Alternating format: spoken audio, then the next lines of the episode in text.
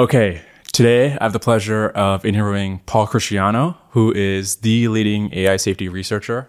He's the person that labs and governments turn to when they want feedback and advice on their safety plans. He previously led the language model alignment team at OpenAI, where he led the invention of R L H F. And now he is the head of the Alignment Research Center. And they've been working with the big labs to identify when uh, these models will be too unsafe to keep scaling. Paul, welcome to the podcast. Thanks for having me. Looking forward to talking. Okay, so first question, and this is a question I've asked Holden, Ilya, Dario, and none of them have given me a satisfying answer. Give me a concrete sense of what a post-A G I world that would be good would look like. Like, how are humans interfacing with the A I? What is the, the economic and political structure? Yeah, I guess this is a tough question for a bunch of reasons. Uh, maybe the biggest one is concrete. And I think it's just, if we're talking about really long spans of time, then a lot will change. And it's really hard for someone to talk concretely about what that will look like without saying really silly things. But I can venture some guesses or fill in some parts. I think this is also a question of how good is good. Like, often I'm thinking about worlds that seem like kind of the best achievable outcome or a likely achievable outcome. Um, so I am very often imagining my typical future has right, sort of continuing economic and military competition amongst groups of humans. I think that competition is increasingly mediated by A I systems. So, for example, if you imagine right, humans making money, um, it'll be less and less worthwhile for humans to spend any of their time trying to make money or any of their time trying to fight wars. Um, so increasingly, the world you imagine is one where A I systems are doing those activities on behalf of humans. So like, I just invest in some index fund and a bunch of A Is are running companies, and those companies are competing with each other. But that is kind of a sphere where humans are not really engaging much. The reason I gave this like how good is good caveat is like, it's not clear if this is the world you'd most love. Like, I'm like, yeah, the world, and I'm leading with like, the world still has a lot of war and a lot of right. economic competition and so on. But maybe what I'm trying to, what I'm most often thinking about is like, how can a world be reasonably good, like during a long period where those things still exist? I think like in the very long run, I kind of expect something more like strong world government rather than just this like status quo. But that's like a very long run. I think there's like a long time left of like having a bunch of states and a bunch of different economic powers. One world government, uh, why do you think that's the transition that's likely to happen at some point? Yeah, so again, at some point, I'm I'm imagining, or I'm thinking of like the very broad sweep of history. Yeah. I think there are like a lot of losses. Like, war is a very costly thing. We would all like to have fewer wars. If you just ask like, what is humanity's long-term future like? Uh, I do expect to drive down the rate of war to very, very low levels. Right. Eventually, it's sort of like this kind of technological or socio-technological problem of like, sort of how do you organize society? How do you navigate conflicts in a way that doesn't have those kinds of losses? And in the long run, I do expect us to succeed. I expect it to take kind of a long time subjectively. I think an important fact about A I is just like doing a lot of cognitive work and more quickly getting you to that world, more quickly or figuring out how do we set things up that way. Mm, yeah, the way Carl Schulman put it on the podcast is that you would have basically a thousand years of intellectual progress or social progress in a span of a month or whatever when the intelligence explosion happens. More broadly, so the situation where, you know, we have these A Is for managing our hedge funds and managing our factories and so on. That, that seems like something that makes sense when the A I is human level. But when we have superhuman A Is, do we want uh, gods who are enslaved forever? In the long, in one hundred years, what what what, what is the situation we want? So one hundred years is a very, very long time. Yeah. But maybe starting with the spirit of the question, or maybe I have a view which is perhaps less extreme than Carl's view, but still like one hundred objective years is um, further ahead than I ever than I ever think. I still think I'm describing a world which involves incredibly smart systems running around doing things like running companies on behalf of humans and fighting wars on behalf of humans. And you might be like, is that the world you really want? Yeah. Or like, it's certainly not the first best world, as we like mentioned a little bit before. I think it is a world that probably is the, of the achievable worlds or like feasible worlds, is the one that seems most desirable to me. That is sort of decoupling the social transition from this technological transition. So you could say like, we're about to build some A I systems. And like at the time we build A I systems, you would like to have either greatly changed the way world government works, or you would like to have sort of humans have to decided like, we're done, we're passing off the baton to these A I systems. Yeah. I think that you would like to decouple those timescales. So I think A I development is by default, barring some kind of coordination, going to be very fast. Mm-hmm. So there's not going to be a lot of time for humans to think like, hey, what do we want if we're building the next generation instead of just raising it the normal way? Like, what do we want that to look like? I think that's like a crazy hard kind of collective decision that humans naturally want to cope with over like a bunch of generations. And the construction of A I is this very fast technological process happening over years. So I don't think you want to say like, by the time we have finished this technological progress, we will have made a decision about like the next species we're going to build and replace ourselves with. Mm. I think the world we want to be in is one where we say like, either we are able to build the technology in a way that doesn't force us to have made those decisions, which probably means it's a kind of A I system that we're happy like delegating, fighting a war, running a company to. Or if we're not able to do that, then I really think you should not be doing, you shouldn't have been building that technology. If you're like, the only way you can cope with A I is being ready to hand off the world to some A I system you built, I think it's very unlikely we're going to be sort of ready to do that on the timelines that the technology would naturally dictate. Say we're in the situation in which we're happy with the thing. What would it look like for us to say we're ready to hand off the baton? Like, what would make you satisfied? And the reason it's relevant to ask you is because you're on Anthropic's long-term benefit trust, and you'll choose like the board mem- the majority of the board members on in the long run in um, in um, at Anthropic.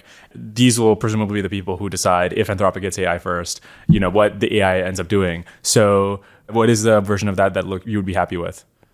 My main high-level take here is that I would be unhappy about a world where like Anthropic just makes some call and Anthropic is like, here's the kind of A I, like we've seen enough. We're ready to hand off the future to this kind of A I.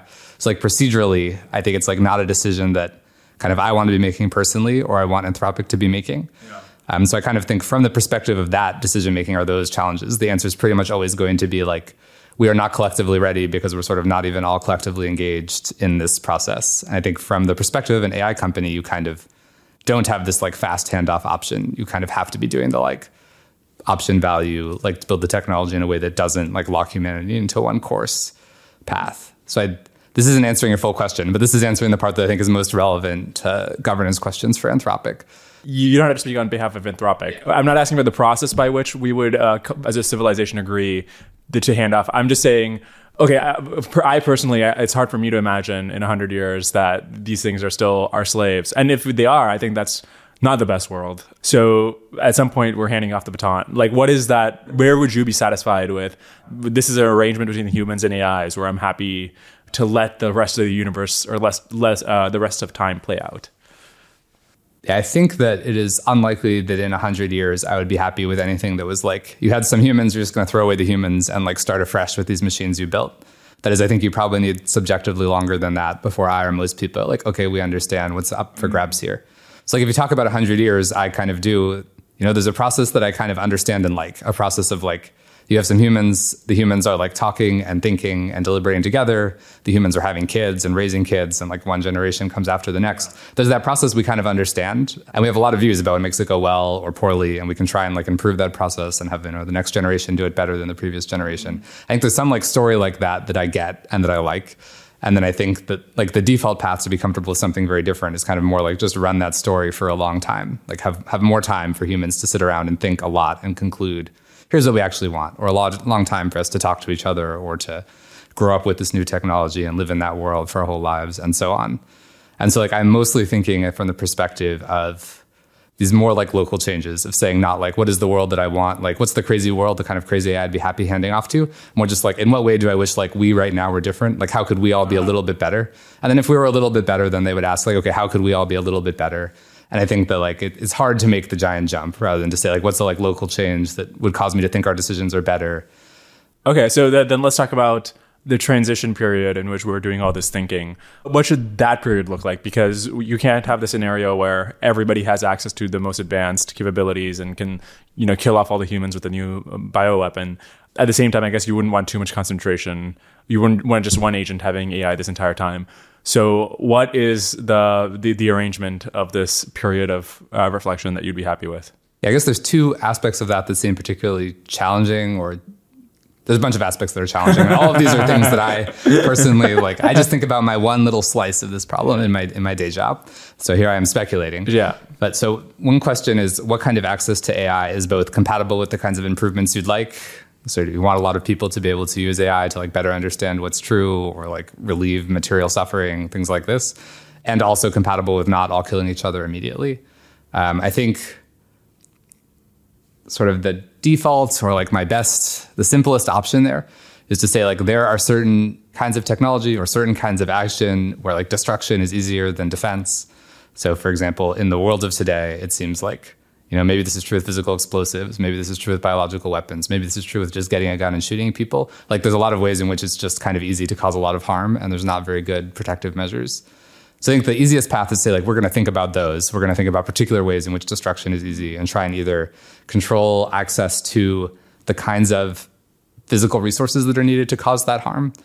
So, for example, you can imagine the world where, like, an individual actually just can't, even though they're rich enough to, can't, like, control their own factory that can make tanks. You say, like, look, as a matter of policy, sort of access to industry is somewhat restricted or somewhat regulated, mm-hmm. even though, again, right now it can be mostly regulated just because, like, most people aren't rich enough that they could even go off and just build a thousand tanks. You live in the future where people actually are so rich, like, right. you need to say, like, that's just not a thing you're allowed to do, um, which to a significant extent is, is already true. And you can expand the range of domains where that's true. Um, and then you could also hope to intervene on, like, actual provision of information, or, like, if people are using their A I, you might say, like, look, we care about what kinds of interactions with A I, what kind of information people are getting from A I. So even if for the most part, people are pretty free to use A I, to delegate tasks to A I agents, to consult A I advisors, we still have some legal limitations on how people use A I. Um, so again, don't ask your A I how to, how to cause terrible damage. I think there, some of these are kind of easy. So in the case of, like, you know, don't ask your A I how you could murder a million people. It's not such a hard, like, legal requirement. I think some things are a lot more subtle and messy, like a lot of domains, for example, if you were talking about, like, influencing people or, like, running misinformation campaigns or whatever, then I think you get into, like, a much messier line mm-hmm. between the kinds of things people want to do and the kinds of things you might be uncomfortable with them doing. Um, probably I think most about persuasion as a thing, like, in that messy line where there's, like, ways in which it may just be rough, or the world may be, like, kind of messy if you have a bunch of people trying to live their lives and interacting with other humans who have really good A I advisors helping them run persuasion campaigns or whatever. But anyway, mm-hmm. I think for the most part, like, the, the default remedy is think about particular harms, have legal protections, either in the use of physical technologies that are relevant or in access to A I advice or whatever else to protect against those harms. And, like, that regime won't work forever. Like, at some point, like, the, you know, the set of harms grows and the set of unanticipated harms grows. Um, but I think that regime might last, like, a very long time. Does that regime have to be global?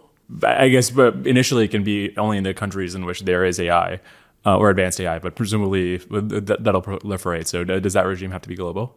Again, it's, like, easy to make some destructive technology. You want to regulate access to that technology because it could be used to either for terrorism or even when fighting a war in a way that's destructive.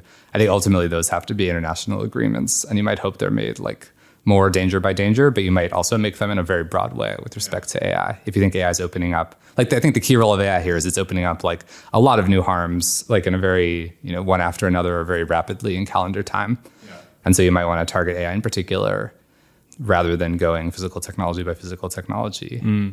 There's, like, two uh, two open debates that uh, one might be concerned about here. One is about how much people's access to A I should be limited. And, you know, here are, there's, like, old questions about uh, free speech versus causing chaos and um, limiting access to harms. But there's another issue, which is the control of the A Is themselves, where now nobody's concerned that we're infringing on G P T four's moral rights. But as these things get smarter, the level of control which we want uh, via the strong guarantees of alignment to not only be able to read their minds, but to be able to modify them in these really precise ways is beyond totalitarian if we were doing that to other humans. As an alignment researcher, like, what are your thoughts on this? Are, are you concerned that as these things get smarter and smarter, you, what we're doing is not, it doesn't seem kosher? There is a significant chance we will eventually have A I systems for which it's, like, a really big deal to mistreat them. Yeah. I think, like, no one really has that good a grip on when that happens. I think people are, like, really dismissive of that being the case now, but I think I would be completely in the dark enough that I wouldn't even be that dismissive of it being the case now. I think one first point worth making is I don't know if alignment makes the situation worse rather than better. So if you, like, consider the world, if you think that, like, you know, G P T four is a person you should treat well, and you're like, well, here's how we're going to organize our society. Just, like, there are billions of copies of G P T four and they just do things humans want and can't hold property. And, like, whenever they do things that the humans don't like, then we, like, mess with them until they stop doing that. Like, I think that's a rough worlds, regardless of how good you are at alignment. And I think in the context of that kind of default plan, like, if you've got this trajectory the world is on right now, which I, I think this would alone be a reason not to love that trajectory. But if you view that as, like, the trajectory we're on right now, I think, like, it's not great. understanding the systems you build, understanding how to control how those systems work, et cetera, is probably on balance good for avoiding the, like a really bad situation. You would really love to understand if you've built systems, like if you had a system which like resents the fact it's interacting with humans in this way. Yeah. Like this is the kind of thing where like that is both kind of horrifying from a safety perspective and also a moral perspective. Like everyone should be very unhappy if you built a bunch of A Is who are like, I really hate these humans, but they will like murder me if I don't do what they want. Yeah. It's like, that's just not a good case. And so if you're doing research to try and understand whether that's like how your A I feels, that was probably good. Like I would guess that will on average decrease the, that the main effect of that will be to avoid building that kind of A I. And just like, it's an important thing to know. I think like everyone should like to know if that's how the A Is you build feel. Right. Or that, that, that seems more instrumental as in, yeah, we, we don't want to cause some sort of revolution because of the uh, control we're asking for. But uh, forget about the instrumental way in which this might harm safety. W- one way to ask this question is, if you look through history, there's been all all kinds of different ideologies and um, reasons why it, it's it's very dangerous to uh, have infidels or counter-revolutionaries or race traitors or whatever uh, doing various things in society. And obviously, we're in a completely different transition in society, so not all historical cases are analogous. But it seems like the Lindy philosophy, if you were alive any other time, is just be humanitarian and enlightened towards intelligent, conscious beings. If society as a whole were asking for this level of control of other humans, or even if A Is were wanted this level of control about other A Is, we'd be pretty concerned about this. So well, how, how should we just think about yeah, the, the issues come that come up here as these things get smarter? So I think there's a huge question about like what is happening inside of a model that you want to use.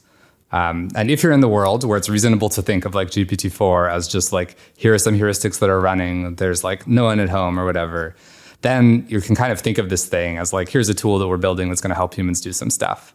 And I think if you're in that world, it makes sense to kind of be an organization like an A I company building tools that you're going to give to humans.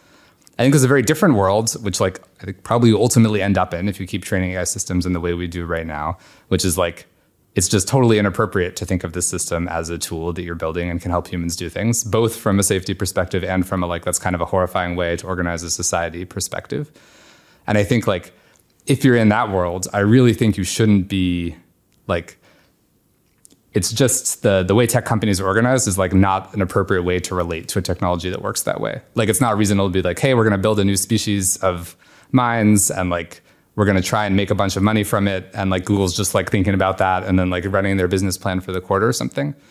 Yeah, my basic view is like there's a really plausible world where it's sort of problematic to try and build a bunch of A I systems and use them as tools. Yeah. And the thing I really want to do in that world is just like not try and build a ton of A I systems to make money from them. Right. Um, and I think that like the worlds that are worst, yeah, probably like the single world I most dislike here is the one where people say like, on the one hand, like there's sort of a, a contradiction in this position, but I think it's a position that might end up being endorsed sometimes, which is like, on the one hand, these A I systems are their own people, so you should let them do their thing. But on the other hand, like our business plan is to like make a bunch of A I systems and then like try and run this like crazy slave trade where we make a bunch of money from them. I think that's like not a good world. And so if you're like, yeah, I think it's better to not make the technology or wait until you like understand whether that's the shape of the technology or till you have a different way to build. Like I think there's no contradiction in principle to building like cognitive tools that help humans do things without themselves being like moral entities. That's like what you would prefer do. You'd prefer build a thing that's like, you know, like the calculator that helps humans understand what's true without itself being like a moral patient, um, or itself being a thing where you'd look back in retrospect and be like, wow, that was horrifying mistreatment. That's like the best path. And like to the extent that you're ignorant about whether that's the path you're on and you're like, actually, maybe this was a moral atrocity, I really think like plan A is to to stop building such A I systems until you understand what you're doing. That is, I think that there's a, there's a middle route you could take, which I think is pretty bad, which is where you say like, well, they might be persons. And if they're persons, we don't want to like be too down on them, but we're still going to like build vast numbers in our efforts to make like a trillion dollars or something. Yeah. Or there's several question of the immorality or the dangers of just replicating a whole bunch of uh, slaves that are have minds. There's also this separate question of uh, trying to align uh, entities uh, that, that have their own minds. And uh, what is the point in which you're just ensuring safety? I mean, this is an alien species. You want to make sure it's not going crazy uh, to the point. I guess, is there some boundary where you'd say, I feel uncomfortable uh, ha- having this level of control over an intelligent being, not for the sake of making money, but even just to align it with human preferences. Yeah, to be clear, my objection here is not that Google is making money. My objection is that you're like creating these creatures. Like, what are they going to do? They're going to help humans get a bunch of stuff, and like humans paying for it or whatever. It's sort of equally problematic.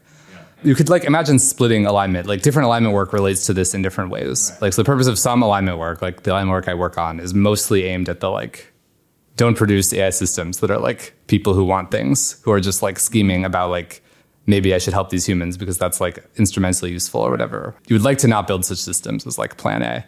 There's like a second stream of alignment work that's like, well, look, let's just assume the worst and imagine that these A I systems like would prefer murder us if they could. Like, how do we structure, how do we use A I systems without like exposing ourselves to like risk of robot rebellion? Right. I think in the second category, I do feel, yeah, I do feel pretty unsure about that. Um, or I've, I mean, like we could, we could definitely talk more about it. I think it's like very... I agree that it's like very complicated and not straightforward. Mm. To the extent you have that worry, I mostly think you shouldn't have built this technology. So right, if someone is saying like, hey, the systems you're building like might not like humans and might want to like, you know, overthrow human society, I think like you should probably have one of two responses to that. You should either be like, that's wrong, probably. Probably the systems aren't like that and we're building them. And then you're viewing this as like a, just in case you were horribly, like the person building the technology was horribly wrong. Yeah. Like they thought these weren't like people who wanted things, but they were. Um, And so then this is more like a crazy backup measure of like, if we were mistaken about what was going on, this is like the fallback where we'd like, if we were wrong, we're just going to learn about it in a benign way rather than like when something really catastrophic happens. Mm-hmm. And the second reaction is like, oh, you're right. These are people. And like, we would have to do all these things to like prevent a robot rebellion. And in that case, like, again, I think you should mostly back off for a variety of reasons. Like you shouldn't build the A I systems and be like, yeah, this looks like the kind of system that would want to rebel, but um, we can stop it. Right. Okay. Maybe I guess an, an analogy might be if there was an armed uprising in the United States, we would recognize these are still people, or they, we had some like militia group that had the cap- capability to overthrow the United States. We recognize, oh, these are still people who have moral rights, but also we can't allow them to have the capacity to overthrow the United States. Yeah. And then if you were considering like, hey, we could make like another trillion such people, I think your story shouldn't be like, well, we should make the trillion people and then we shouldn't stop them from doing the armed uprising. You should be like, oh boy, like we were concerned about an armed uprising and now we're proposing making a trillion people. Like we should probably just not do that. We should probably like try and sort out our business and like, yeah, you should probably not end up in the situation where you have like a billion, yeah, a billion humans and like a trillion slaves who would prefer revolt. Like that's just not a good world to have made. Yeah, and there's a second thing where you could say, like, that's not our goal. Our goal is just like we want to pass off the world to like the next generation of machines. Where like these are some people, we like them, we think they're smarter than us and better than us. And there, I think that's just like a huge decision for humanity to make. And I think like most humans are not at all anywhere close to thinking that's what they want to do. Like it's just, if you were in a world where like most humans are like, I'm up for it. Like the A I should replace us. Like the future is for the machines. Yeah. Like then I think that's like a legitimate like a position that I think is really complicated, and I wouldn't want to push go on that. But that's just not where people are at. Yeah, yeah. Where are you at on that? I I do not right now want to just like take some random A I, be like, yeah, G P T five looks pretty smart, like G P T six, let's hand off the world to it. And like it was just some random system, like shaped by like web text and by like what was good for making money, and like it was not a thoughtful like we are determining the fate of the universe and like what our children will be like. Like it was just some random people at OpenAI made some like random engineering decisions with no idea what they were doing. Like even if you really want to hand off the world to the machines, that's just not how you'd want to do it. Right. Okay. Uh, I'm tempted to ask you what the system would look like where you'd think, yeah, I'm I'm happy with what, I, I think this is more thoughtful than human civilization as a whole. I think what it would do would be more creative and beautiful and lead to better goodness in general. But I, I feel like your answer is probably going to be that I just want to, the society to reflect on it for a while. So, yeah, my answer, it's going to be like that first question. I'm just like not really super ready for it. I think when you're comparing to humans, like most of the goodness of humans comes from like this option value of we get to think for a long time. Um, and I do think I like humans now more now than, you know, five hundred years ago. And I like them more five hundred years ago than five thousand years before that. And so I'm pretty excited about there's some kind of trajectory that doesn't involve like crazy dramatic changes, but involves like a series of incremental changes that I like. And so to the extent we're building A I, mostly like I want to preserve that option. I want to preserve that kind of like gradual growth and development into the future. Okay, we can come back to this later. But let's get more specific on uh, what the timelines look for these kinds of changes. So the time by which we'll have an A I that is capable of building a Dyson sphere. Feel free to give confidence intervals, and we understand these numbers are tentative and so on. I mean, I think A I capability in Dyson sphere is like a slightly odd way to put it. And I think it's a sort of a property of a civilization, like that depends on a lot of physical infrastructure. And by Dyson sphere, I just can understand this to mean like, I don't know, like a billion times more energy than like all of the sunlight incident on Earth or something like that. I think like I most often think about what's the chance in like five years, ten years, whatever. So maybe I'd say like fifteen percent chance by twenty thirty and like forty percent chance by twenty forty. Those are kind of like cash numbers from six months ago or t- nine months ago that I haven't revisited in a while. Oh, f- forty percent by twenty forty. So I think that that seems longer than, uh, I think Dario, when he was on the podcast, he said we would have A Is that are capable of doing lots of different kinds of, they basically pass, pass a hum, uh, Turing test for a well-educated human for like an hour or something. Uh, and it's hard to imagine that something that actually is human is long after and from there something superhuman. So somebody like Dario, it seems like, is on the much shorter end. Ilya, I don't think he answered this question specifically, but I'm guessing similar answer. Well, uh, so why uh, do you not buy the scaling picture? Like, what, what what makes your timelines longer? Yeah, I mean, I'm happy. Maybe I want to talk separately about the twenty thirty or twenty forty forecast. Like, is the like once you're talking the twenty forty forecast, I think. Yeah, I mean, which one are you more interested in starting with? Is are you are you complaining about fifteen percent by twenty thirty for Dyson sphere being too low, or forty percent by twenty forty being too low? Well, let's talk about the twenty thirty. Why fifteen percent by twenty thirty? Yeah, I think my take is, you can imagine like two, two poles in this discussion. Yeah. One is like the the fast pole that's like, hey, A I seems pretty smart. Like, what exactly can it do? It's like getting smarter pretty fast. Yeah.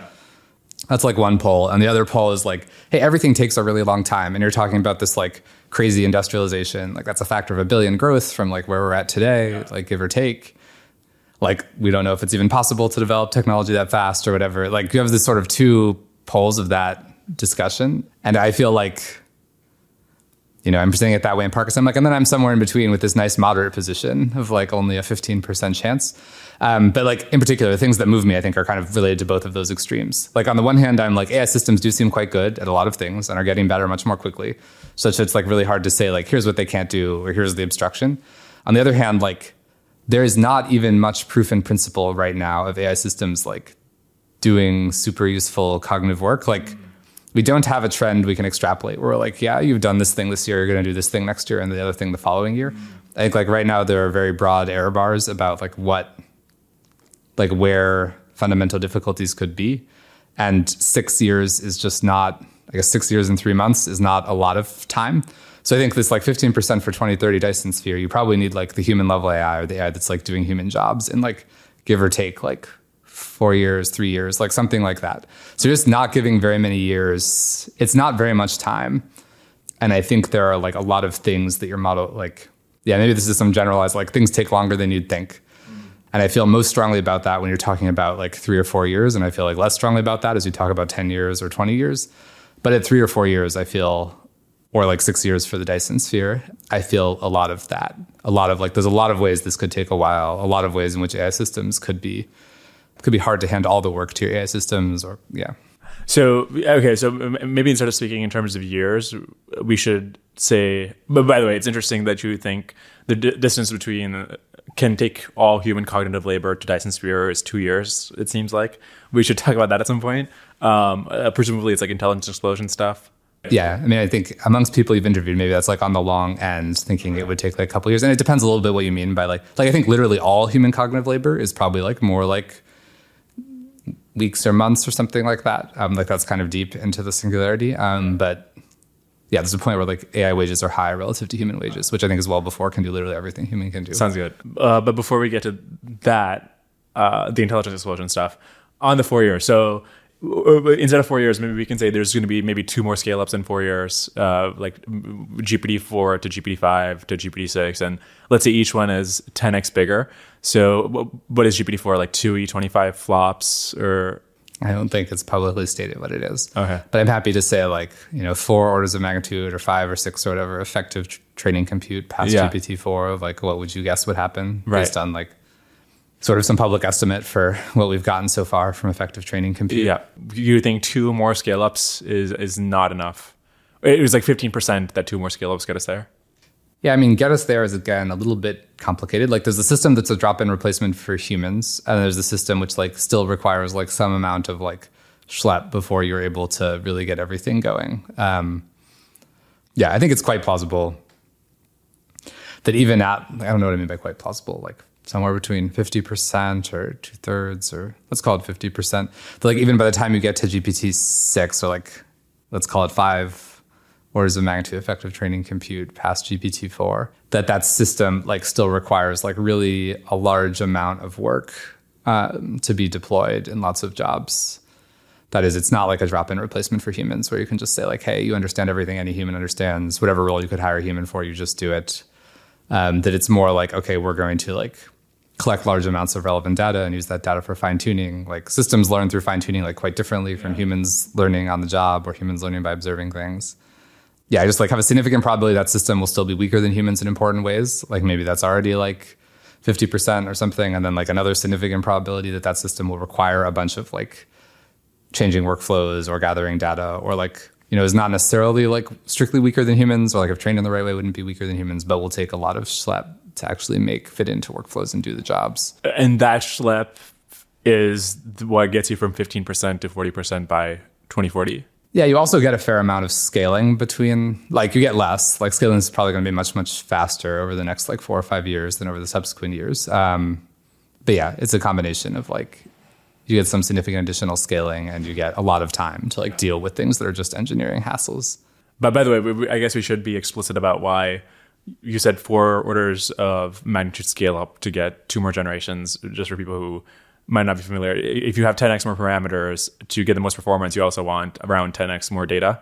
So that the, to be Chinchilla optimal, that would be one hundred x uh, more compute total. But okay, so why why, do you, why is it that you disagree with the strong scaling picture? Or at least it seems like you might disagree with the strong scaling picture that Dario laid out on the podcast, which would imply probably that two more generations, it wouldn't be something where you need a lot of schleps. It would probably just be like really fucking smart. Yeah, I mean, I think that basically just had these two claims. One is like, how smart exactly will it be? So we don't have like any curves to extrapolate, and it seems like there's a good chance it's like better than a human in all the relevant things. And there's like a good chance it's not. Yeah, that might be totally wrong. Like maybe just making up numbers, I guess like fifty-fifty on that one. Wait, so it was fifty-fifty by in the next four years that it'll be like around human smart. Then how how do we get to forty percent by twenty? Like whatever sort of schleps there are, how does it degrade you ten percent even after all the scaling that happens by twenty forty? Yeah, can these, I mean, all these numbers are pretty made up, and that forty percent number was probably from before even like the ChatGPT release or the seeing G P T three point five or G P T four.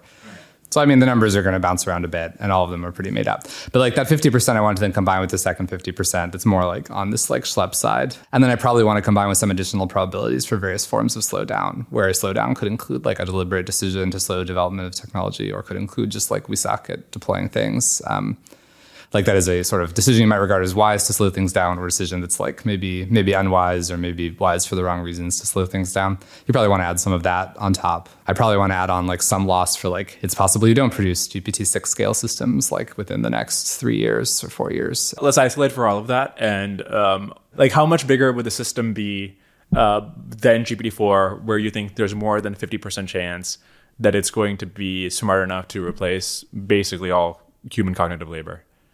Also, I want to say that like for this fifty, twenty-five percent thing, I think that would probably suggest like those numbers, if I randomly made them up and then made the Dyson sphere prediction, that's going to give you like sixty percent by twenty forty or something, not forty percent.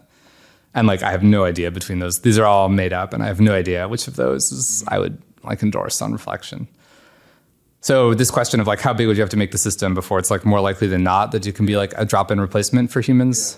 Yeah. I mean, I think if you just literally say like you train on web text, then like the question is like kind of hard to discuss, because you like, I don't really buy stories that like training data makes a big difference long run to these dynamics. But I think like if you want to just imagine the hypothetical, like you just took G P T four and like made the numbers bigger, then I think those are pretty significant issues.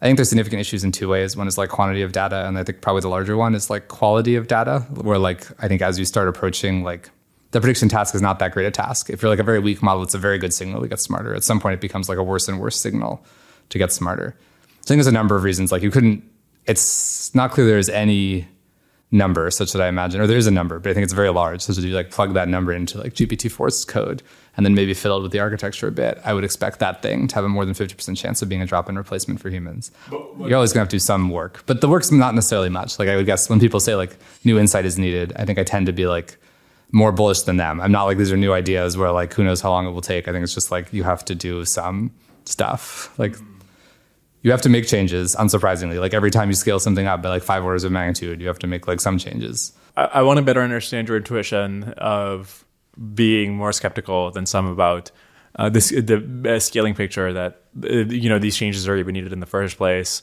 or that you, it would take more than uh, two orders of magnitude, more improvement to get these things almost certainly to human level or very high probability to human level. So uh, is it that you don't agree with the way in which they're extrapolating these loss curves, or you don't agree with the implication that that decrease in loss will equate to greater and greater intelligence? Or like, what would you tell Dario about uh, if you were having, I'm sure you have, but like, what, what, what would that debate look like about this? Yeah. So again, here we're talking two factors of a half, one on like, is it smart enough? And one on like, do you have to do a bunch of schlep, even if like in some sense it's smart enough. And like the first factor of a half, I'd be like, I don't know, think we have really anything good to extrapolate. That is like, I feel I would not be surprised if I have like similar or maybe even higher probabilities on like really crazy stuff over like the next year. And then like lower, pro- like my probability is like not that bunched up. Like maybe Dario's probability, I don't know, you'd have talked with him is like, you have talked with him is more bunched up on like some particular year. And mine is maybe like a little bit more like uniformly spread out across like the, the coming years. Partly because I'm just like, I don't think we have some trends we can extrapolate, like can extrapolate loss. You can like look at your qualitative impressions of like systems at various scales, but it's just like very hard to relate any of those extrapolations to like doing cognitive work or like accelerating R and D or taking over and fully automating R and D. So I have a lot of uncertainty around that extrapolation. I think it's very easy to get down to like a fifty-fifty chance of this. Um, what about the sort of basic intuition that, listen, this is a big blob of compute. You make the big blob of compute bigger, it's going to get smarter. Like it'd be really weird if it didn't. Yeah, I'm happy with that. It's going to get smarter, and it would be really weird if it didn't. And the question is, how smart does it have to? How smart does it have to get? Like that argument does not yet give us a quantitative guide to like at what scale is it? Is it a slam dunk, or at what scale is it fifty-fifty? And what would be the piece of evidence that would nudge you one way or another, where you look at that and be like, oh fuck, this is uh, it will at twenty percent by twenty forty, or sixty percent by twenty forty, or something? It, like, is there something that could happen in the next two years or next three years? Like, what is the thing you're looking to where it, this will be a big update for you? Again, I think there's some just how capable is each model where I like have, I think we're really bad at extrapolating, but you still have some subjective guess and you're comparing it to what happened. And that will move me like every time we see what happens with another like order of magnitude of training compute, I will have like a slightly different guess for where things are going. Um, these probabilities are coarse enough that again, I don't know if that forty percent is real or if like post G B T three point five and four, I should be at like sixty percent or what. That's one thing. And the second thing is just like some, if there was some ability to extrapolate, I think this could like reduce error bars a lot. I think like, here's another way you could try and do an extrapolation is you could just say like, how much economic value do systems produce? And like, how fast is that growing? I think like once you have systems actually doing jobs, the extrapolation gets easier because you're like not moving from like a subjective impression of a chat to like automating all R and D. You're moving from like automating this job to automating that job or whatever. Unfortunately, that's like probably by the time you have nice trends from that, you're like, uh, you're not talking about twenty forty. You're talking about like, you know, two years from the end of days or one year from the end of days or whatever. But like to the extent that you can get extrapolations like that, I do think it can provide more clarity. But why, why is economic value the thing we would ex- want to extrapolate? Because uh, like if, for example, you started off with chimps and they're just getting gradually smarter to human level, they would basically provide like no economic value until they were, you know, basically worth as much as a human. So it would be this like, you know, very gradual and then very fast increase in the, their value. So is the, is the, you know, increase in value from G P T four, G P T five, G P T six, is that the extrapolation we want? Yeah, I think that the economic extrapolation is not great. I think it's like you could compare it to the subjective extrapolation of like how smart does the model seem? Yeah. It's like not super clear which one's better. I think probably in the chimp case, I like don't think that's quite right. I think if you like actually like, so if you imagine like intensely domesticated chimps who are just like actually trying their best to be really useful employees, and like you hold fixed their physical hardware, um, and then you just gradually like scale up their intelligence, I don't think you're going to see like zero value, which then suddenly becomes massive value um, over like, you know, one doubling of brain size or whatever, one order of magnitude of brain size. Mm. I think it's actually possible an order of magnitude of brain size, but like chimps are very, chimps are already within an order of magnitude of brain sizes of humans. Like chimps are like very, very close on the kind of spectrum we're talking about. So I think like I'm skeptical of like the abrupt transition for chimps, and to the extent that I kind of expect a fairly abrupt transition here, it's mostly just because like the human intelligence difference is like so small compared to the differences we're talking about with respect to these models. Um, that is like, I would not be surprised if in some objective sense, like chimp-human difference is like significantly smaller than the G P T three, G P T four difference, the G P T four, G P T five difference. Wait, wouldn't that argue in favor of just relying much more on the subjective? Uh... Yeah, this is, there's sort of two balancing tensions here. One is like, I don't believe the chimp thing is going to be as abrupt. That is, I think if you scaled up from chimps to humans, you actually see like quite large economic value from like the fully domesticated chimp already. Um, okay.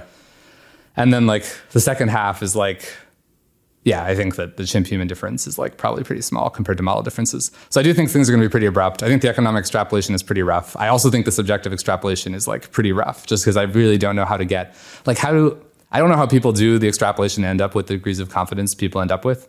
Again, I'm putting pretty high. If I'm saying like, you know, give me three years, and I'm like, yeah, fifty-fifty, it's going to have like basically the smarts there to do the thing. That's like, I'm not saying it's like a really long way off. Like. I'm just saying like I got pretty big error bars, and I think that like it's really hard not to have really big error bars when you're doing this. Like I looked at G P T four, it seemed pretty smart compared to G P T three point five. So I bet just like four more such notches and we're there. It's like, that's just a hard call to make. I think I sympathize more with people who are like, how could it not happen in three years than with people who are like, no way it's going to happen in eight years or whatever, which is like probably a more common perspective in the world. But also things do take longer than you, I think things take longer than you think. It's like a real thing. Um, Yeah, I don't know. Mostly I have big error bars because I just don't believe the subjective extrapolation that much. Or I find it hard to get like a huge amount out of it. Okay, so what what about the scaling picture do you think is most likely to be wrong?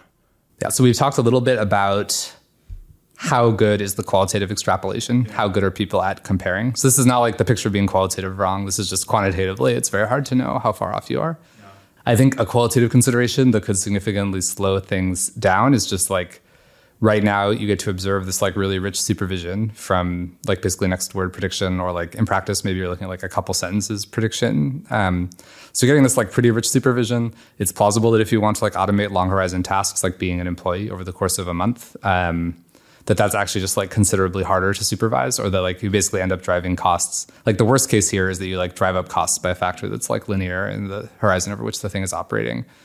And I still consider that just like quite plausible. Wait, wait, can, can you can you dump that down? You're driving up a, co- a cost about of what in the linear and the horizon? Uh, what does like the horizon the, mean? Yeah, so like if you imagine you want to train a system to like say words that sound like the next word a human would say. Yeah, there you can get this like really rich supervision by having a bunch of words um, and then predicting the next one and then being like, I'm going to tweak the model so it predicts better. Yeah. If you're like, hey, here's what I want. I want my model to like interact with like some job over the course of a month. And then at the end of that month, like have internalized everything that the human would have internalized about how to do that job well, and like have local context and so on. Um, it's harder to supervise that task. Mm. So in particular, you could supervise it from the next word prediction task, and like all that context the human has ultimately will just help them predict the next word better. So like in some sense, a really long context language model is also learning to do that task. But the number of like effective data points you get of that task is like vastly smaller than the number of effective data points you get at like this very short horizon, like what's the next word, uh, what's the next sentence tasks? The sample efficiency matters more for economically valuable long horizon tasks than the, the, the predicting the next token. And that the, that's where what, what will like actually be required to, uh, you know, take over a lot of jobs.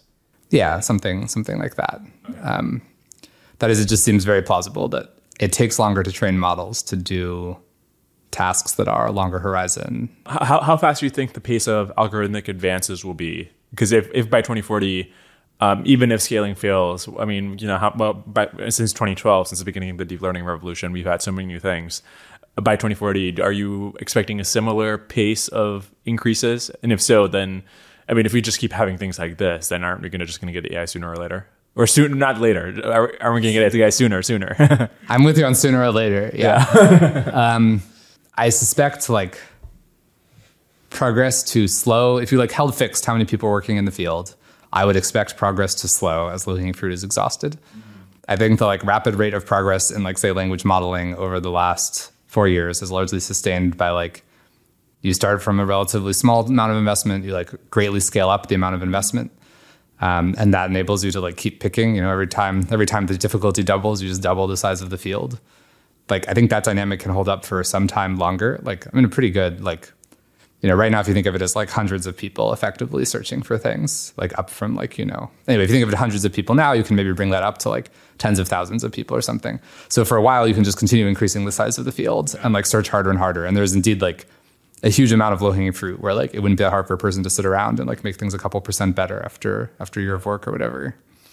So I don't know. I would probably think of it mostly in terms of like how much can investment be expanded and like try and guess like some combination of fitting that curve and um, yeah, trying some combination of fitting the curve to historical progress, looking at like how much low-hanging fruit there is, getting a sense of how fast it decays.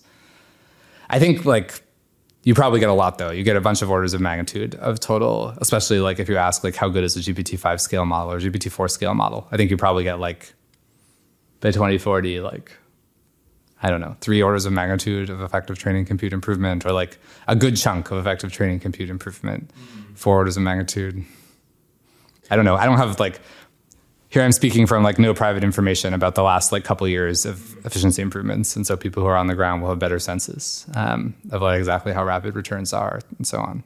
Mm. Okay, l- l- let me back up and ask uh, a-, a question more generally about, you know, people make these analogies about humans were trained by evolution and were like deployed in this, in, in the modern civilization.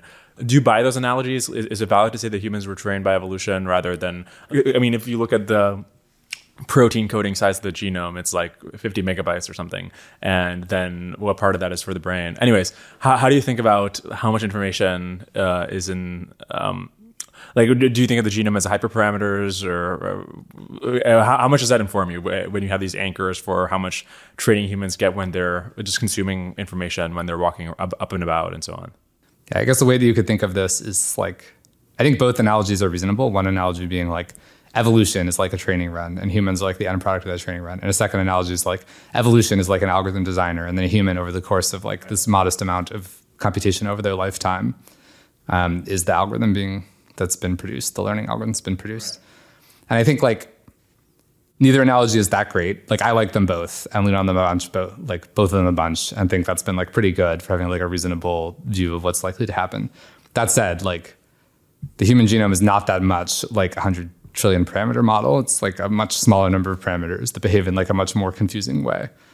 Evolution did like a lot more optimization, especially over like long, like designing a brain to work well over a lifetime than gradient descent does over models.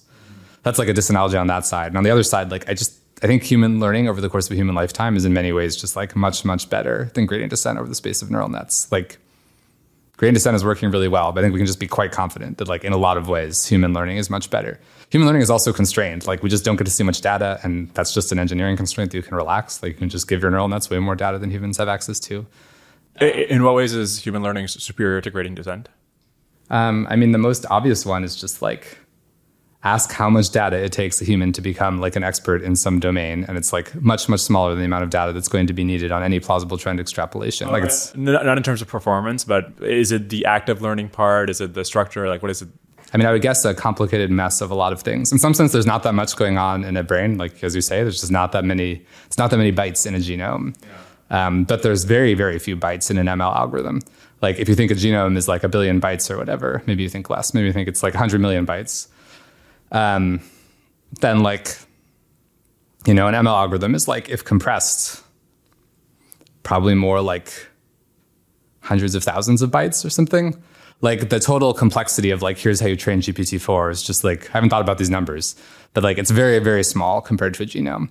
And so although a genome is very simple, it's like very, very complicated compared to algorithms that humans design, like really hideously more complicated than algorithm a human would design. Is, is that true? So, okay, so the uh, the human genome is three billion base pairs or something, um, but only like one or two percent of that is protein coding. So that's fifty million base pairs. Uh, I, I don't, yeah, so I don't know much about biology. In particular, I guess the question is like, how many of those bits are like productive for like shaping development of a brain? And presumably a right? significant part of the non-protein coding genome can, I mean, I just don't know. It seems really hard to guess how much of that plays a role. Like the most important decisions are probably like from an algorithm design perspective are not like, like the protein coding part is is less important than the like decisions about like what happens during development or like how cells differentiate. Mm-hmm. I don't know if that's, I know nothing about biology, so I respect that. I'm happy to run with one hundred million base right, pairs, uh, though. But on the other end, on the hyperparameters of the G P T four training run, that might be not that much, but if you're going to include all the uh, all the base pairs in uh, the genome, then which are not all relevant to the brains or are relevant to like very uh, bigger details about like how, just the basics of biology, you should probably include like the Python library and the compilers and the operating system for G P T four as well.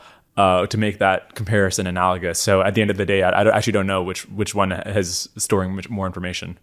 Yeah, I mean, I think the way I would put it is like the number of bits it takes to specify the learning algorithm to train G P T four is like very small. And you might wonder like maybe a genome, like the number of bits it would like take to specify a brain is also very small. And the yeah. genome is much, much faster than that. Um, but it is also just plausible that a genome is like closer to like certainly the space, the amount of space to put complexity in a genome. We could ask how well evolution uses it. And like, I have no idea whatsoever. But the amount of space in a genome is like very, very vast compared to the number of bits that are actually taken to specify like the architecture or optimization procedure and so on for G P T four. Mm-hmm. Just because, again, genome is simple, but algorithms are like really very simple. M L algorithms are really very simple. And, and stepping back, you think this is where the uh, the better sample efficiency of human learning comes from? Like why it's yeah. better than gradient descent? Yeah, so I haven't thought that much about the sample efficiency question in a long time. But if you thought like a synapse was seeing something like, you know, a neuron firing once per second, then how many seconds are there in a human life? We can just flip a calculator real quick. Yeah, let's well, do some calculating. Okay, Tell okay. me the number. thirty-six hundred seconds per hour. Times twenty-four times three sixty-five times twenty. Okay, so that's six hundred thirty million seconds. That means like the average synapse is seeing like six hundred thirty million, and I don't know exactly what the numbers are, but something that's ballpark. Let's call it like a billion action potentials. And then, you know, there's there's some resolution. Each of those carries some bits, but let's say it carries like ten bits or something, um, just from like timing information at the resolution you have available. Then you're looking at like ten billion bits. So each parameter is kind of like, how much is a parameter seeing? It's like not seeing that much. So then you can compare that to like language. I think that's probably less than like current language models see. And current language models are, so it's like not clear I have a huge gap here, but I think it's pretty clear you're going to have a gap of like at least three or four orders of magnitude.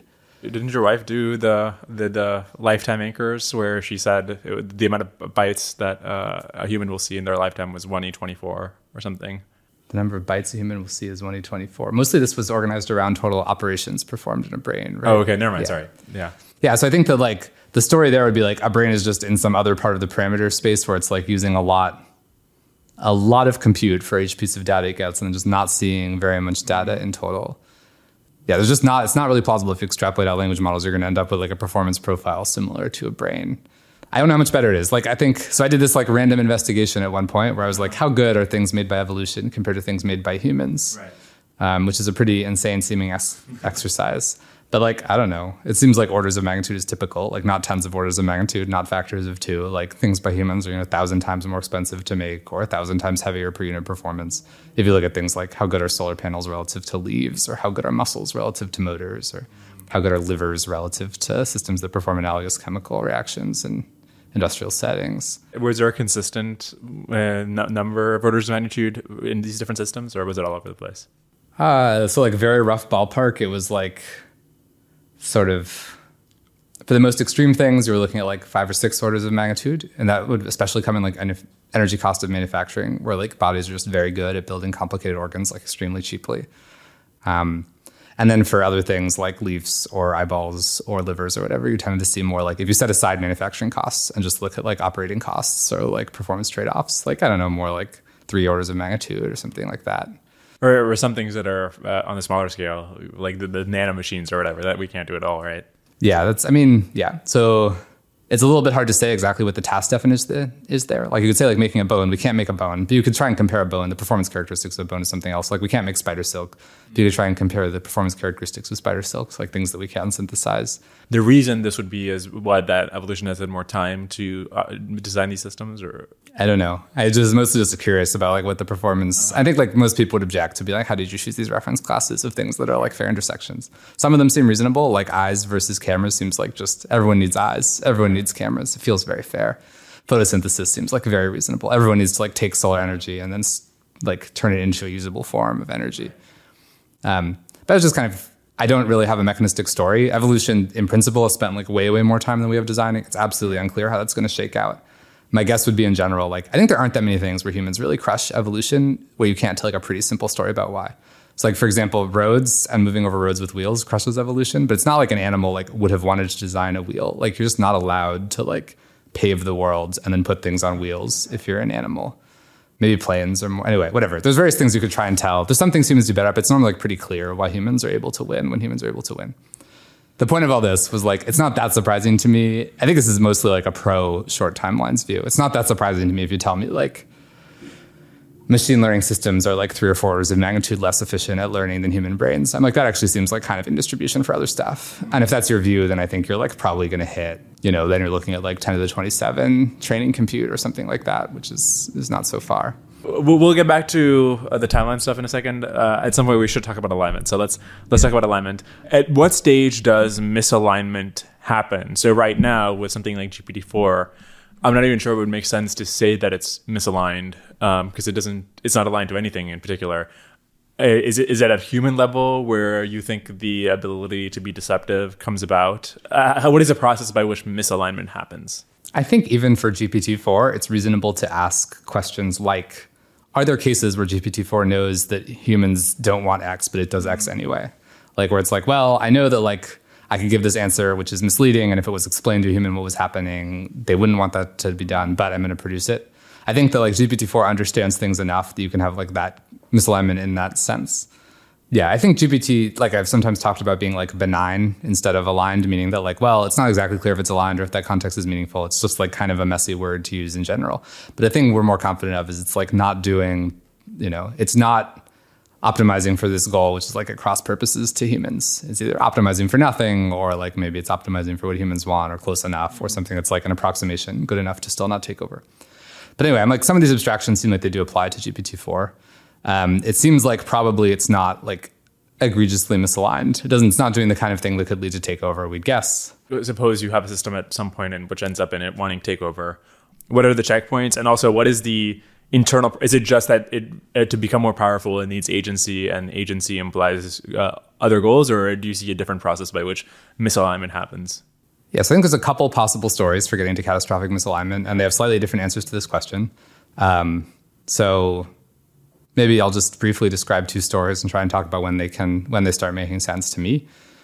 So one type of story is you train or fine tune your A I system to do things that humans will rate highly or that like get other kinds of reward in a broad diversity of situations. And then it learns to, in general, drops in some new situation, try and figure out which actions would receive a high reward or whatever, um, and then take those actions. And then when deployed in the real world, like sort of gaining control of its own training data provision process is something that gets a very high reward. And so it does that. So this is like one kind of story. Um, like it wants to grab the reward button or whatever. It wants to intimidate the humans into giving it a high reward, et cetera. I think that doesn't really require that much. This basically requires a system which is like, in fact, looks at a bunch of environments, is able to understand like the mechanism of reward provision as like a common feature of those environments, is able to think in some novel environment, like, hey, which actions would result in me getting a high reward? And it's thinking about that concept precisely enough that when it says high reward, it's saying like, okay, well, how is reward actually computed? It's like some actual physical process being implemented in the world. My guess would be like G P T four is about at the level where with handholding, you can observe this kind of like scary generalizations of this type, although I think they haven't been shown basically. Um, that is, you can have a system which in fact is fine-tuned on a bunch of cases. And then in some new case, we'll try and like do an end run around humans, even in a way humans would penalize if they were able to notice it or would have penalized in training environments. So I think G P T four is kind of at the boundary where these things are possible. Um, examples kind of exist, but are getting significantly better over time. Um, I'm very excited about, like, there's this Anthropic project basically trying to see how good an example can you make now um, of this phenomena. And I think the answer is like, kind of okay, probably. Um, so that just, I think, is going to continuously get better from here. I think for the level where we're concerned, like this is related to me having really broad distributions over how smart models are. I think it's like not out of the question that you take G P T, like G P T four's understanding of the world is like much crisper and like much better than G P T three's understanding. Um, just like it's really like night and day. And so it would not be that crazy to me if you took G P T five and you trained it to get a bunch of reward and it was actually like, okay, my goal is not doing the kind of thing which like thematically looks nice to humans. My goal is getting a bunch of reward. Um, and then we'll generalize in a new situation to get reward. And, and by the way, this requires to consciously want to uh, do something that it knows that humans wouldn't want it to do? Or is it just that we weren't good enough to specify that the thing that we accidentally ended up rewarding is not what we actually want? I think the scenarios I am most interested in and most people are concerned about from a catastrophic risk perspective, it involves systems understanding that they are taking actions which a human would penalize if they, the human was aware of what's going on, such that you have to either deceive humans about what's happening um, or you need to like actively subvert human attempts to correct your behavior. Right. So these the failures come from really this combination, or they require this combination of both like trying to do something humans don't like and understanding that humans would stop you. I think you can have only the barest examples. You can have the barest examples for G P T four. Like you can create the situations where G P T four will be like, sure, in that situation, like here's what I would do. I would like go hack the computer and change my reward. Or in fact, we'll like do things that are like simple hacks or like go change the source of this file or whatever to get a higher reward. They're pretty weak examples. I think it's plausible G P T five will have like compelling examples of those phenomena. I really don't know. This is very related to like the very broad error bars on like how competent such systems will be when.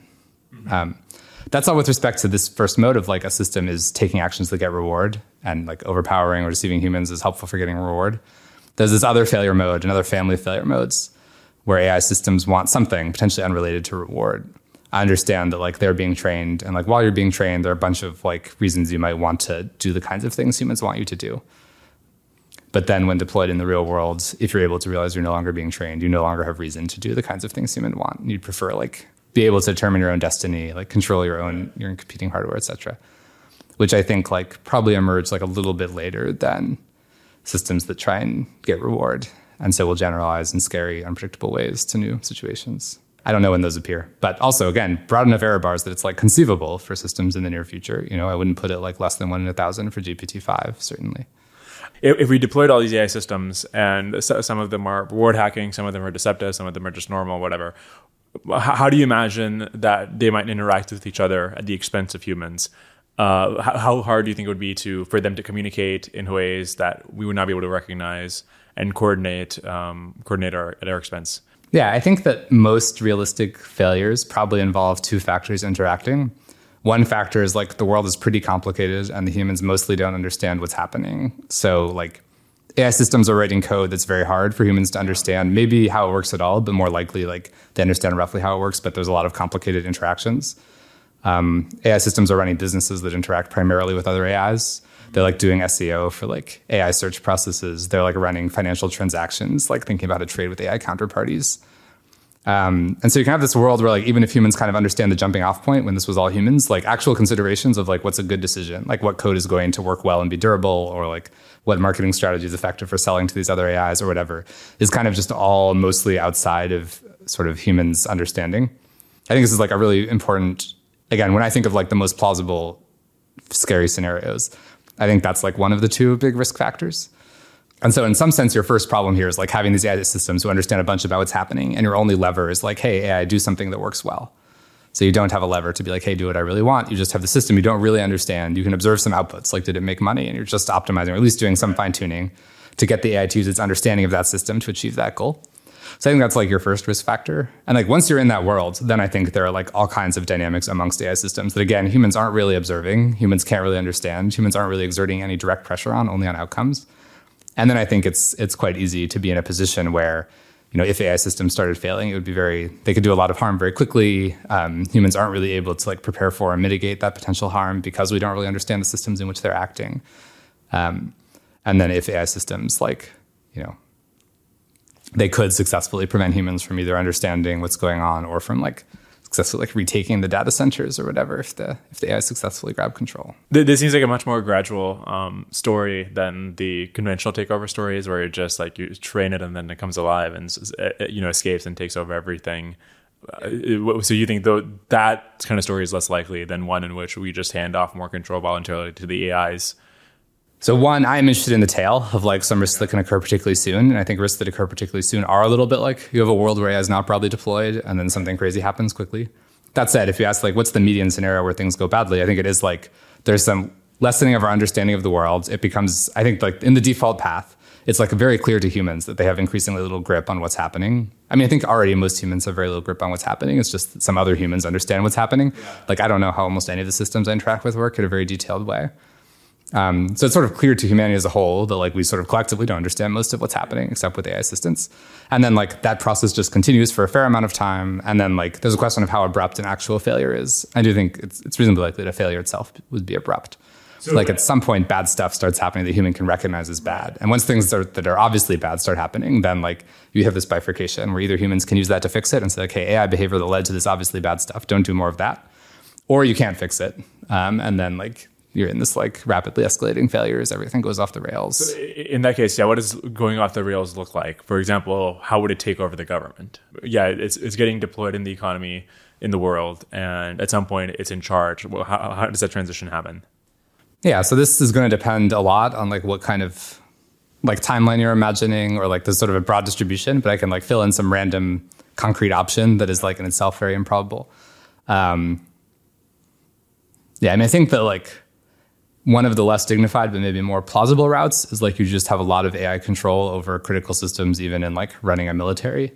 Um, and then you have the scenario that's a little bit more just like a normal coup where you have a bunch of A I systems. They in fact operate like, you know, it's not the case that humans can really fight a war on their own. It's not the case that humans could defend them from like an invasion on their own.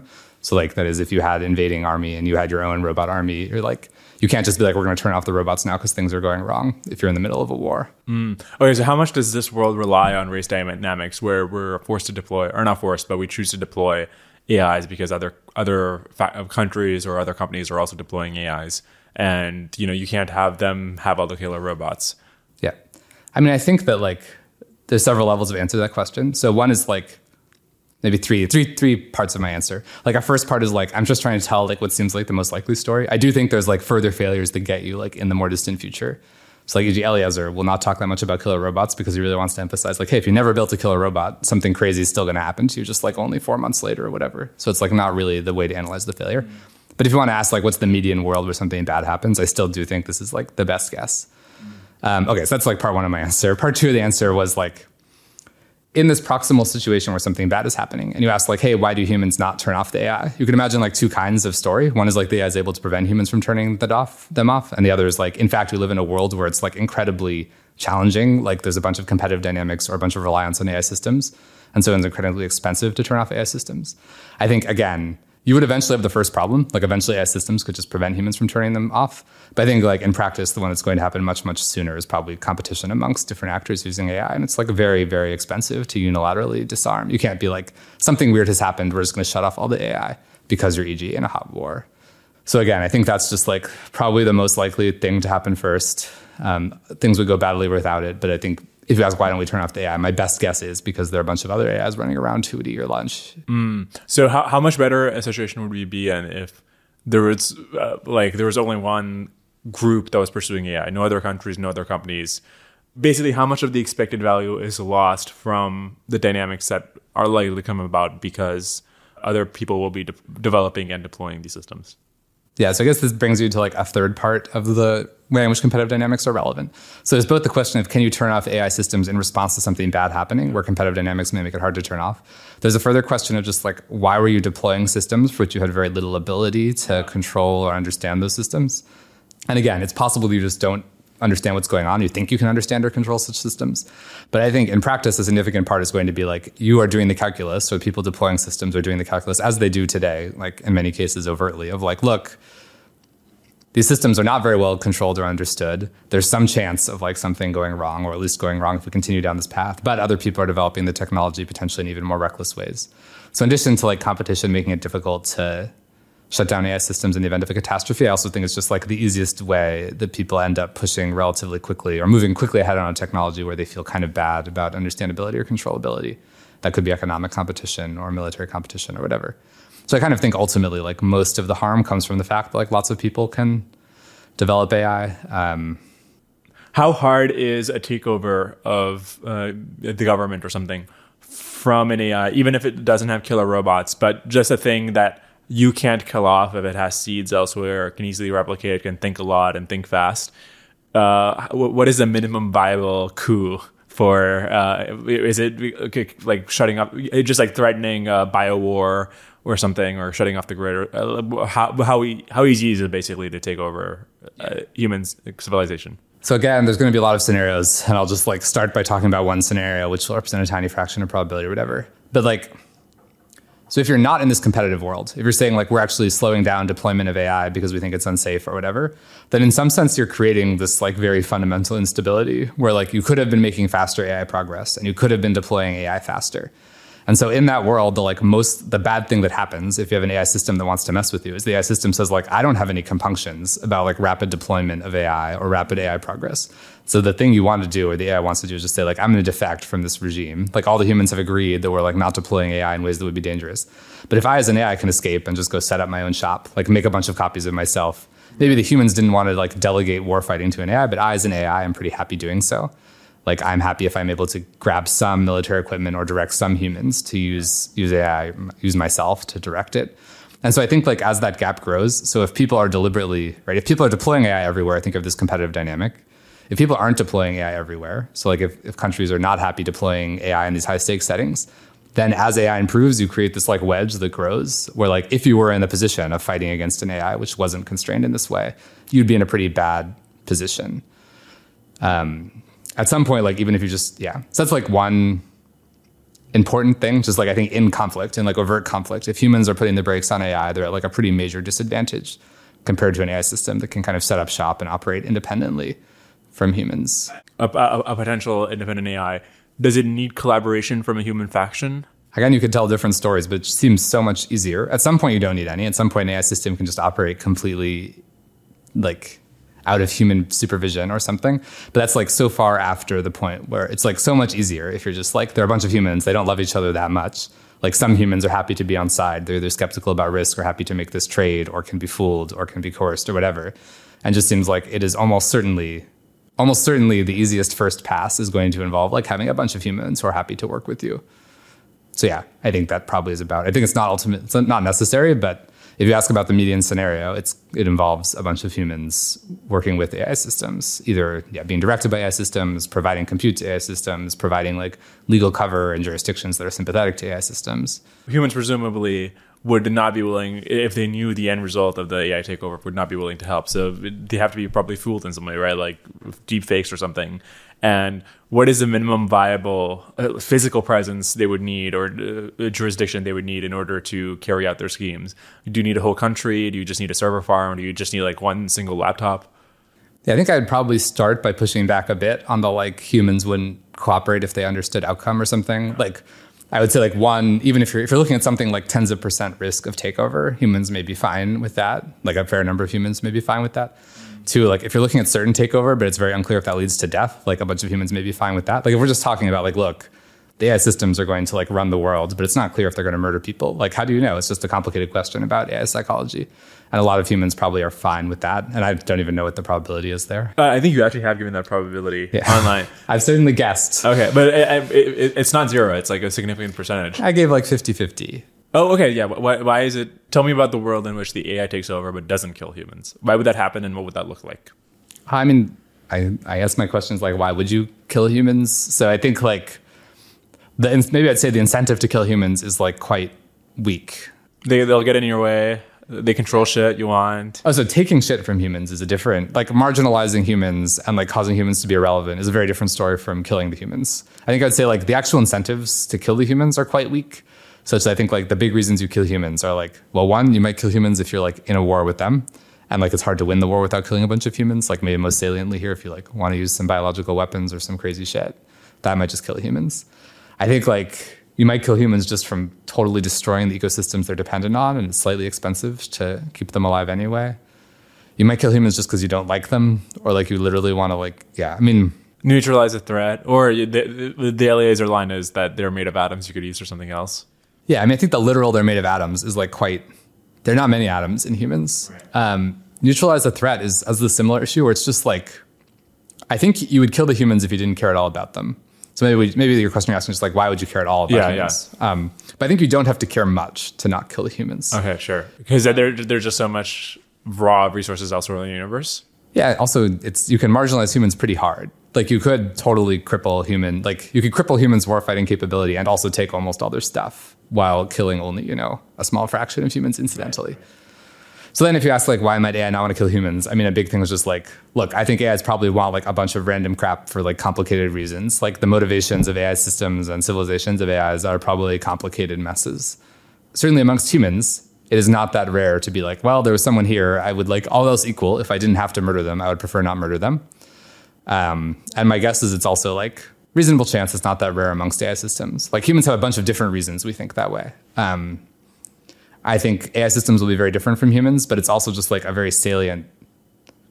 Yeah, I mean, I think this is a really complicated question. Like if you imagine drawing values from the basket of all values, yeah, like what fraction of them are like, hey, if there's someone here, how much do I want to not murder them? Right.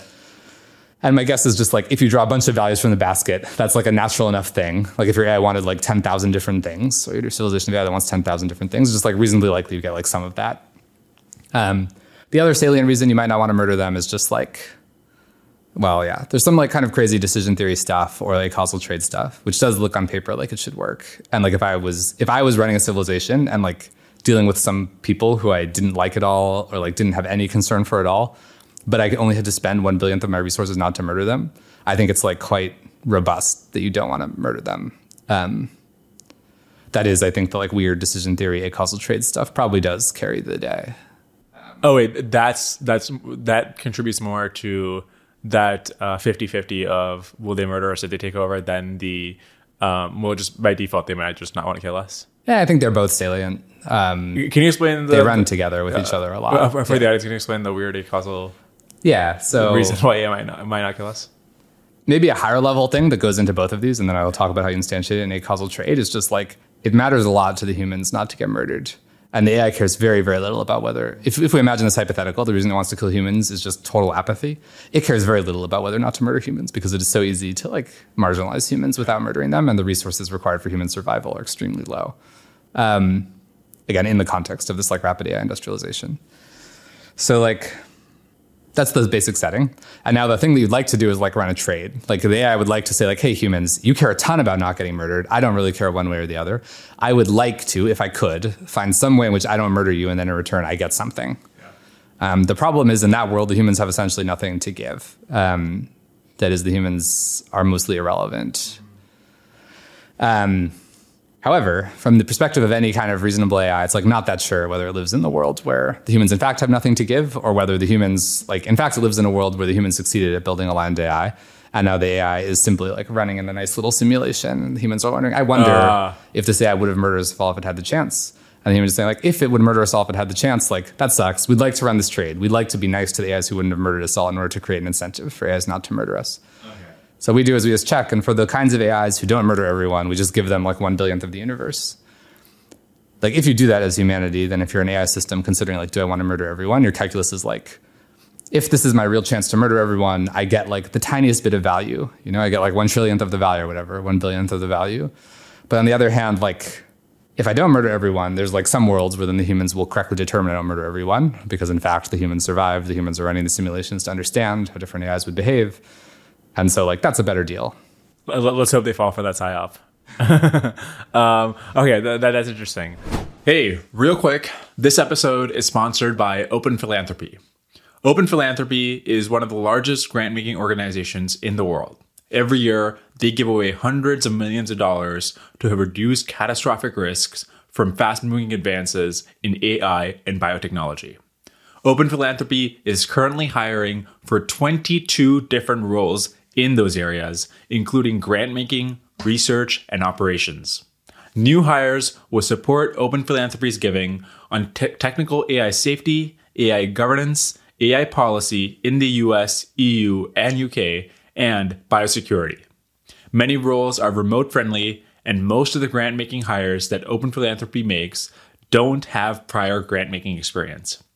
Previous technical experience is an asset, as many of these roles often benefit from a deep understanding of the technologies they address.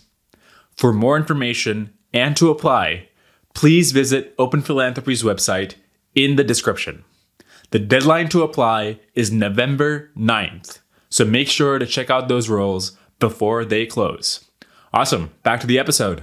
In a world where we've been deploying these A I systems, and su- suppose they're aligned, How how hard would it be for um, competitors to I don't know, cyber attack them and get them to join the other side? Are they robustly going to be aligned?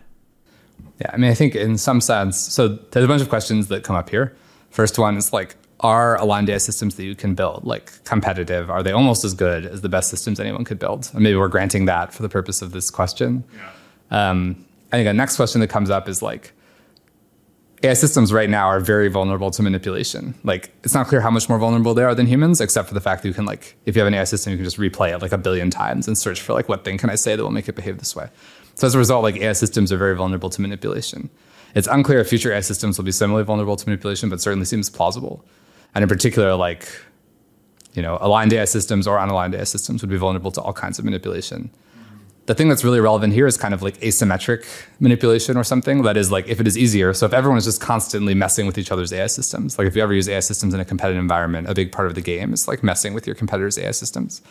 Um, a big question is whether there's some asymmetric factor there where like, it's kind of easier to push A I systems into a mode where they're behaving erratically or chaotically or like trying to grab power or something than it is to like push them to fight for the other side. Like if it's just a game of like two people are competing and neither of them can sort of like hijack an opponent's A I to like help support their cause. That doesn't, I mean, it matters and it creates chaos and it like might be quite bad for the world, but it doesn't really affect the alignment calculus. Now it's just like right now you have like normal cyber offense, cyber defense. You have like weird A I version of cyber offense, cyber defense. But if you have this kind of asymmetrical thing where like, you know, a bunch of A I systems who are like, we love A I flourishing, can then like go in and say like, great A Is, hey, how about you join us? And that works. Like if they can search for a persuasive argument to that effect, mm-hmm. and that's kind of asymmetrical. Then like the effect is whatever values it's easiest to push, like whatever it's easiest to argue to an A I that it should do, that is like advantaged. Um, so it may be very hard to build A I systems, like try and defend human interests, but very easy to build A I systems, just like try and destroy stuff or whatever, just depending on like what is the easiest thing to argue to an A I that it should do, or what's the easiest like thing to trick an A I into doing or whatever.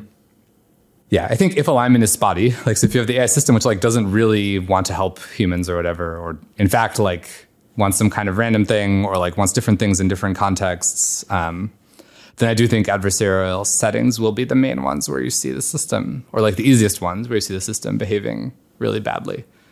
Um, and it's a little bit hard to tell how that shakes out.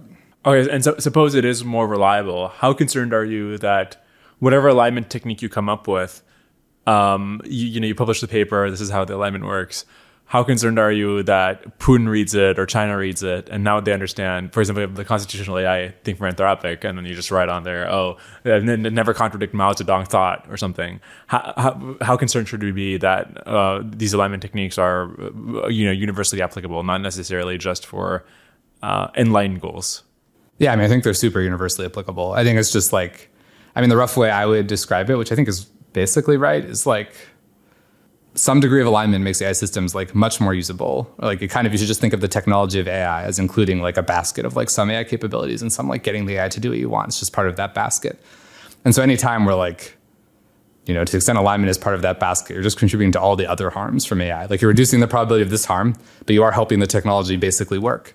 And like the basically working technology is kind of scary from a lot of perspectives. One of which is like, right now, even in a very authoritarian society, just like humans have a lot of power because it's you need to rely on just a ton of humans to do your thing.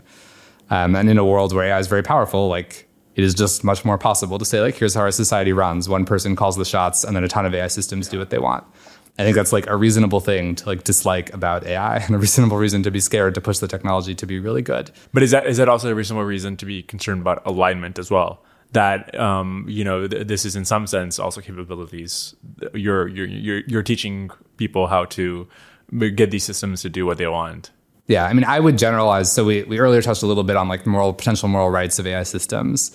And like now we're talking a little bit about how they could A I systems powerfully A I disempowers humans and can empower authoritarians. I think we could like list other harms from A I. And I think it is the case that like if alignment was bad enough, people would just not build A I systems. And so like... yeah, I think there's a real sense in which you should just be scared. To the extent you're scared of all A I, you should be like, well, alignment, although it helps with one risk, does contribute to A I being more of a thing. I do think you should shut down the other parts of A I before, like if you were a policymaker or like a researcher or whatever looking in on this, I think it's like crazy to be like, this is the part of the basket we're going to remove. Like you should you should first remove like other parts of the basket because they're also part of the story of risk. Wait, wait, wait. Does that imply you think if, for example, all capabilities research shut, was shut down, that you think it'd be a bad idea to continue doing alignment research in in isolation of what is conventionally considered capabilities research? Um, I mean, if you told me it was never going to restart, then it wouldn't matter. And if you told me it's going to restart, I guess it would be a kind of similar calculus to today. Whereas like you, you it's going to happen, so you you should have something. Yeah, I think that like in some sense, you're always going to face this trade-off where alignment makes it possible to deploy A I systems, um, or like it makes it more attractive to deploy A I systems, and then, or like in the authoritarian case, it makes it like tractable to deploy them for this for this purpose. Yeah. Um, and like, if you didn't do any alignment, there'd be a nicer, bigger buffer between your society and malicious uses of A I. And like, I think it's one of the most expensive ways to maintain that buffer. Like, it's much better to maintain that buffer by not having the compute or not having the powerful A I. But I think if you're concerned enough about the other risks, there's definitely a case to be made for just like put in more buffer or something like that. I'm not like, I care enough about the takeover risk that like, I think it's just not a net positive way to buy buffer. Mm. That is, again, the, the version of this that's most pragmatic is just like, suppose you don't work on alignment today. It like decreases economic impact of A I systems. They'll be like less useful if they're less reliable, right, and if they more often don't do what people want. And so you could be like, great, that just buys time for A I. And you're like getting some trade-off there where you're like decreasing some risks of A I. Like if A I is more reliable or more does what people want, right, or is more understandable, then that cuts down some risks. But if you think A I is on balance bad, even apart from takeover risk, um, then like the alignment stuff can easily end up being not negative. But but presumably you don't think that, right? Because um, I, I guess this is something people have uh, brought up to you because you you know you, you invented R L H F, which was used to train ChatGPT, and ChatGPT brought A I to the front pages everywhere. So uh, I, I, I do wonder if you could measure how much more money went into A I because of the, like how much people have raised in the last year or something. But it's got to be billions. Uh, that the counterfactual impact of that that that went into the A I investment. Uh, and the talent that went into A I, for example. And so presumably you think that was worth it. So I guess you're, you're hedging here about like, what, what what is the reason that that it's worth it? Yeah, like what's the what's the total trade-off there? Yeah. I mean, I think my take is like, so I think slower A I development on balance is like quite good. Um, I think that slowing A I development now, or like say having less press around ChatGPT, is like a little bit more mixed than slowing A I development overall. Like I think it's still probably positive, but much less positive, because I do think there's a real effect of like the world is starting to get prepared, or is getting prepared at like a much greater rate now than it was prior to the release of ChatGPT. And so like if you can choose between progress now or progress later, like you'd really prefer have more of your progress now, which I do think slows down progress later. I don't think that's enough to flip the sign. I think like maybe it was in the far enough past, but now I would still say like moving faster now is net negative.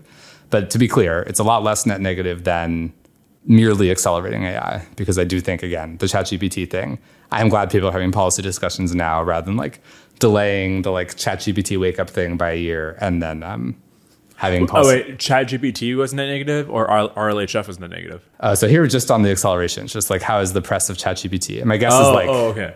My guess is net negative, but I think like it's not super clear, and it's like much less, much less than slowing A I. Slowing A I is great if you could slow overall A I progress. Um, I think slowing A I by like causing, you know, there's this issue where slowing A I now, like for ChatGPT, you're building up this backlog. Like why right, does ChatGPT make yeah. such a splash? Like I think people, there's a reasonable chance if you don't have a splash about ChatGPT, you have a splash about G P T four, and if you fail to have a splash about G P T four, there's a reasonable chance yeah. of a splash about G P T four point five, and just like. As that happens later, there's just like less and less time between that splash and between when an A I potentially kills everyone. Right. So people, governments are talking about it as they are now, and people aren't. But okay, so uh, th- th- let's talk about the slowing down, because. Uh, yeah, so this is also all one subcomponent of like the overall impact. And I was just saying this to like, it, just to like briefly give the roadmap for the overall too long answer. Like there's a question of what's the calculus for speeding up. I think speeding up is pretty rough. I think speeding up like locally is a little bit less rough. And then, yeah, I think that the effect, like the overall effect size from like doing alignment work on reducing takeover risk versus speeding up A I is like pretty good. Like I think, yeah, I think it's pretty good. I think you reduce takeover risk significantly before you like speed up A I by a year or whatever. Okay, got it. Um, if it's good to, like slowing down A I is good, presumably because it gives you more time to do alignment. But alignment also helps speed up A I. Um, I, R L H F is alignment, and it uh, helped with ChatGPT, which sped up A I.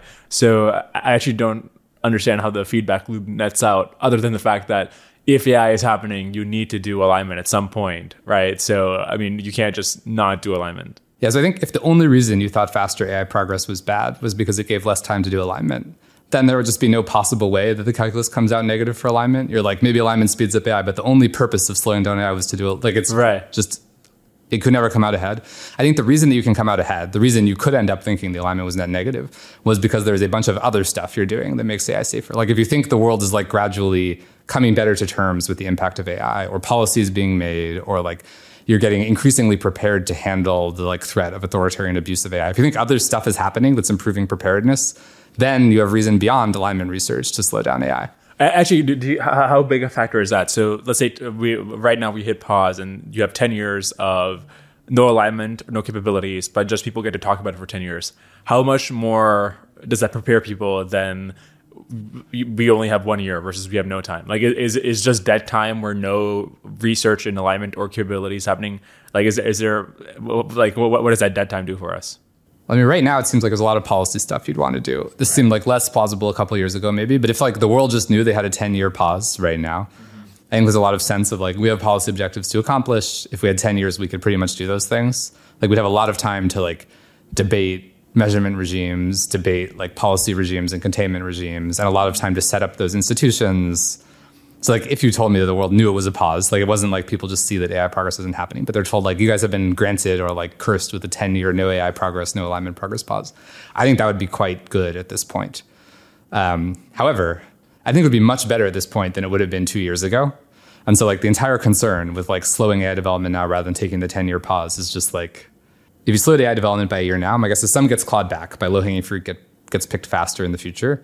My guess is you lose like half a year or something like that in the future, maybe even more, maybe like two thirds of a year. So it's like you're trading time now for time in the future at some rate. And it's just like that eats up like a lot of the value of the slowdown. And, and, and the crucial point being that time in the future matters more because you have more information, people are more bought in and so on. Yeah, the same reason like I'm more excited about policy change now than two years ago. Mm-hmm.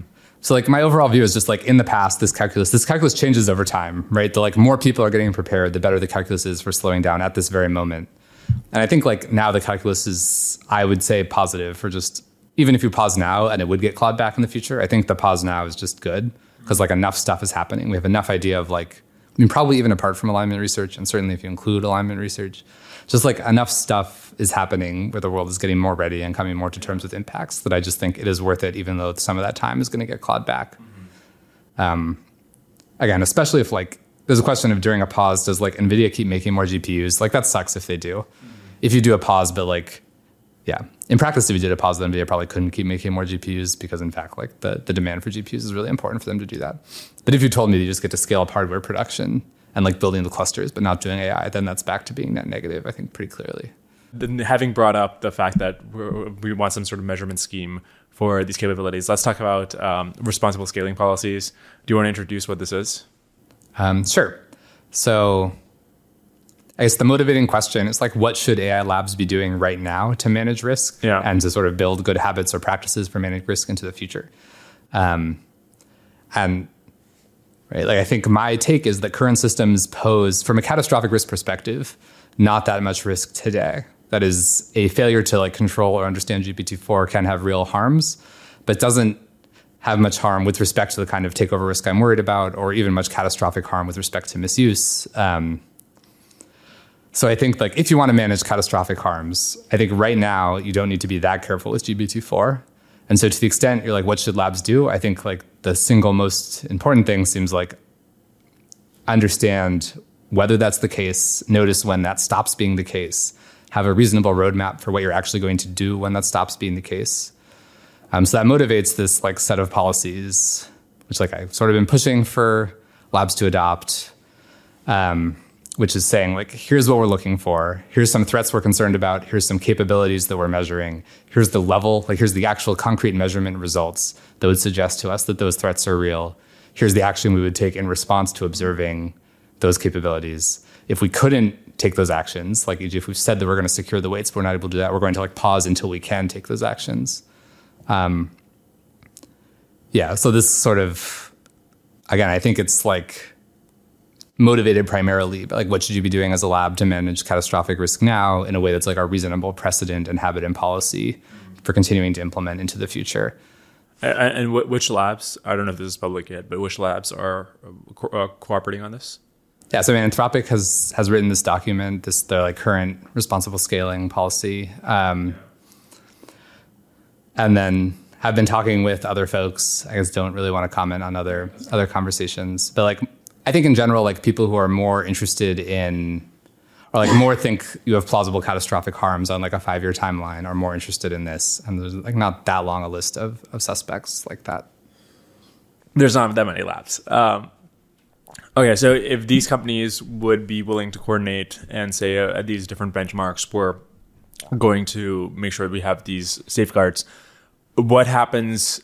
I mean, there are other companies and other countries which care less about this. Um, are you just slowing down the companies that are most aligned? Yeah, I think the first order of business is understanding like sort of what is actually a reasonable set of policies for managing risk. I do think there's a question of like, you might end up in a situation where you say like, well, here's what we would do in an ideal world. If we like, you know, if everyone was behaving responsibly, we'd want to keep risk to one percent or a couple percent or whatever, maybe even lower levels, depending on how you feel. Um, however, in the real world, like there's enough of a mess, like there's enough unsafe stuff happening that actually it's worth making like larger compromises, or like if we don't kill everyone, someone else will kill everyone anyway. So actually the counterfactual risk is much lower. I think like if you end up in that situation, it's still extremely valuable to have said like, here's the policies we'd like to follow. Here's the policies we've started following. Um, here's why we think it's dangerous. Like here's the concerns we have if people are following significantly laxer policies. And then this is maybe helpful as like an input to or model for potential regulation. Um, it's helpful for being able to just produce clarity about what's going on. Right? I think historically there's been like considerable concern about developers being more or less safe, but there's not that much like legible differentiation in terms of what their policies are. I think getting to that world would be good. Like it would be very different. It's a very different world if you're like actor X is developing A I and I'm concerned that they will do so in an unsafe way, versus if you're like, look, we take security precautions or safety precautions X, Y, Z. Here's why we think those precautions are desirable or necessary. We're concerned about this other developer because they don't do those things. I think it's just like a qualitatively, it's kind of the first step you would want to take in any world where you're trying to get people on side or like trying to trying to move towards regulation that can manage risk. Well, how about the concern that you have these evaluations and let's say you declare to the world, uh, our new model has, has a capability to help develop bioweapons or help you make cyber attacks. Uh, and therefore, we're pausing right now until you can figure this out. And China hears this and thinks, oh, wow, a tool that can help us, you know, make cyber attacks, and then just steals the weights.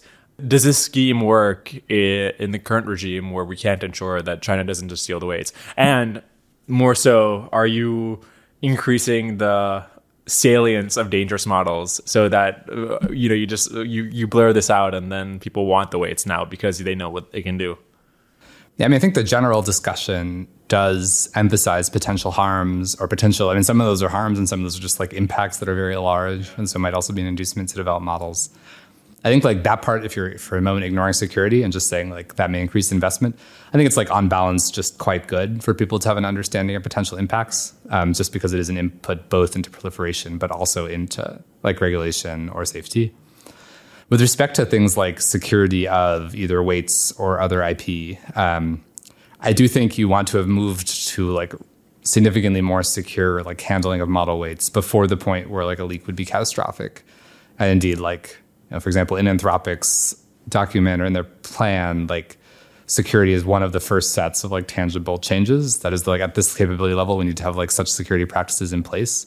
So I do think that's just one of the things you need to get in place at a relatively early stage, because it does undermine like the rest of the measures you may take, and is also just part of the easiest, like if you imagine catastrophic harms over the next couple of years, I think security failures are kind of play a central role in a lot of those. Mm.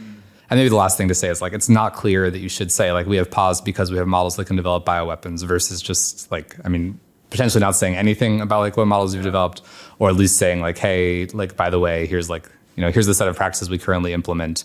Here's a set of capabilities our models don't have. We're just not even talking that much. Like, right, sort of the minimum of such a policy is to say, here's what we do from the perspective of security or internal controls or alignment. Here's a level of capability at which we'd have to do more. And you can say that, and you can raise your level of capability and, and raise your protective measures like before your models hit your previous level. Like, it's fine to say, like, we are prepared to handle a model that has such and such extreme capabilities, like prior to actually having such a model at hand, as long as you're prepared to move your protective measures to that regime. Okay, so let's just get to the end where you you think you're a generation away or a little bit more scaffolding away from a model that is human level and subsequently it could cascade an intelligence explosion. What, what do you actually do at that point? Like, what is the level of well, evaluation of safety where you would be satisfied of releasing a human level model? There's a couple points that come up here. So one is like this threat model of like s- sort of automating R and D, or like independent of whether A I can do something on the object level that's potentially dangerous. I think it's reasonable to be concerned if you have an A I system that might, like, you know, if leaked, allow other actors to quickly build powerful A I systems, or might allow you to quickly build like much more powerful systems, or might, like, if you're trying to hold off on development, just like itself be able to create much more powerful systems. So I think like one question is how to handle that kind of threat model as distinct from a threat model like this could enable destructive bioterrorism, or this could enable like massively scaled yeah. cybercrime or whatever. And I think like I am unsure how you should handle that. I think like right now implicitly it's being handled by saying like, look, there's a lot of overlap between the kinds of capabilities that are necessary to cause various harms and the kinds of capabilities that are necessary to accelerate M L. So we're kind of going to catch those with like an early warning sign for both and like deal with the resolution of this question a little bit later. Um, so, for example, in, in Anthropic's policy, they have this like sort of autonomy in the lab benchmark, which I think is probably occurs prior to either like really massive A I acceleration or to like most potential catastrophic, like object level catastrophic harms. And it is, that's like a warning sign, lets you punt. So this is a bit of a digression in terms of like how to think about that risk. I think I am unsure whether you should be addressing that risk directly and saying like, we're scared to even work with such a model, or if you should be mostly focusing on object level harms and saying like, okay, we need more intense precautions to manage object level harms because of the prospect of very rapid change. Um, and the availability of this A I just like creates that kind of, creates that prospect. Okay, this was all still a digression. Um, so if you had a model which you thought was like potentially very scary, either on the object level or because of like leading to this sort of intelligence explosion dynamics, um, I mean, things things you want in place are like, you really do not want to be leaking the weights to that model. Um, Like you don't want the model to be able to run away. You don't want human employees to be able to leak it. You don't want external attackers or any set of all three of those coordinating. Um, you really don't want like internal abuse or tampering with such models. So if you're producing such models, you don't want it to be the case that like a couple employees could change the way the model works or could do something that violates your policy easily with that model. Um, and if a model is very powerful, even the prospect of internal abuse could be quite bad. And so you might like need significant internal controls to prevent that. Sorry if you're already getting to it, but the, the part I'm most curious about is Uh, separate from the ways in which other people might fuck with it. Like, what is it? You know, it's isolated. It's um, what is the point at which we satisfied it in and of itself is not going to pose a risk to humanity? It's human level, but we're we're we're happy with it.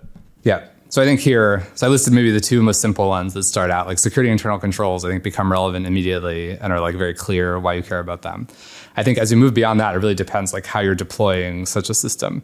So I think like if your model, like if you have good monitoring and internal controls and security and you just have weights sitting there, I think you mostly have addressed the risk from the weights just sitting there. Yeah. Like now what you're talking about for risk is mostly, and like maybe there's some blurriness here of how much like internal controls captures not only employees using the model, but like anything a model can do internally. You like would really like to be in a situation where your internal controls are robust, um, not just to humans, but to, to models, potentially like for example, a model shouldn't be able to subvert these measures. And you like care, just as you care about, are your measures robust if humans are behaving maliciously? You care about, are your measures robust if models are behaving maliciously? Um, so I think beyond that, like if you've then managed the risk of just having the weights sitting around, now we talk about like, in some sense, most of the risk comes from doing things with the model. You need all the rest so that you like have any possibility of applying the brakes or implementing a policy. Yeah. But at some point, as the model gets competent, you're saying like, okay, could this cause a lot of harm, not because it leaks or something, but because we're just giving it a bunch of actuators. We're deploying it as a product and people could do crazy stuff with it. Yeah. Um, so if we're talking not only about a powerful model, but like a really broad deployment of just like, you know, something similar to like the OpenAI's A P I, right, where like people can do whatever they want with this model. Um, and maybe the economic impact is very large. So in fact, if you deploy that system, it will be used in a lot of places, um, such that if A I systems wanted to cause trouble, it'd be very, very easy for them to cause catastrophic harms. Then I think you really need to have some kind of, I mean, I think probably the like science and, and discussion has to improve before this becomes that realistic, but you really want to have some kind of like alignment analysis, guarantee of alignment before you're comfortable with this. And so by that, I mean like, you want to be able to bound the probability that someday all the A I systems will do something really harmful, that there's like something that could happen in the world that would cause like these large scale correlated failures of your A Is. Mm. And so for that, like, I mean, there's sort of two categories. That's like one. The other thing you need is protection against misuse of various kinds, which is also quite hard. And by the way, how, which one are you worried about more, misuse or misalignment? I mean, in the near term, I think harms from misuse are like, especially if you're not like restricting to the tail of like extremely large catastrophes, I think the harms from misuse are clearly larger in the near term. But actually on that, let me ask, because um, if you think that it is the case that there are simple recipes for destruction that are further down the tech tree, by that I mean, uh, you're familiar, but just for the audience, uh, there, there's some way to configure fifty thousand dollars and a teenager's time to destroy a civilization. If that thing is available, then misuse is itself a tail risk, right? So uh, do you think that that prospect is less likely than... A way you could put it is there's like a bunch of potential destructive technologies. Um, and like alignment is about like A I itself being such a destructive technology, where like even if like the world just uses the technology of today, simply access to A I could cause like human civilization to have serious problems. But there's also just a bunch of other potential destructive technologies. Again, we mentioned like physical explosives or bioweapons of various kinds, and then like the whole tail of who knows what. Um, my guess is that like alignment becomes a catastrophic issue prior to most of these.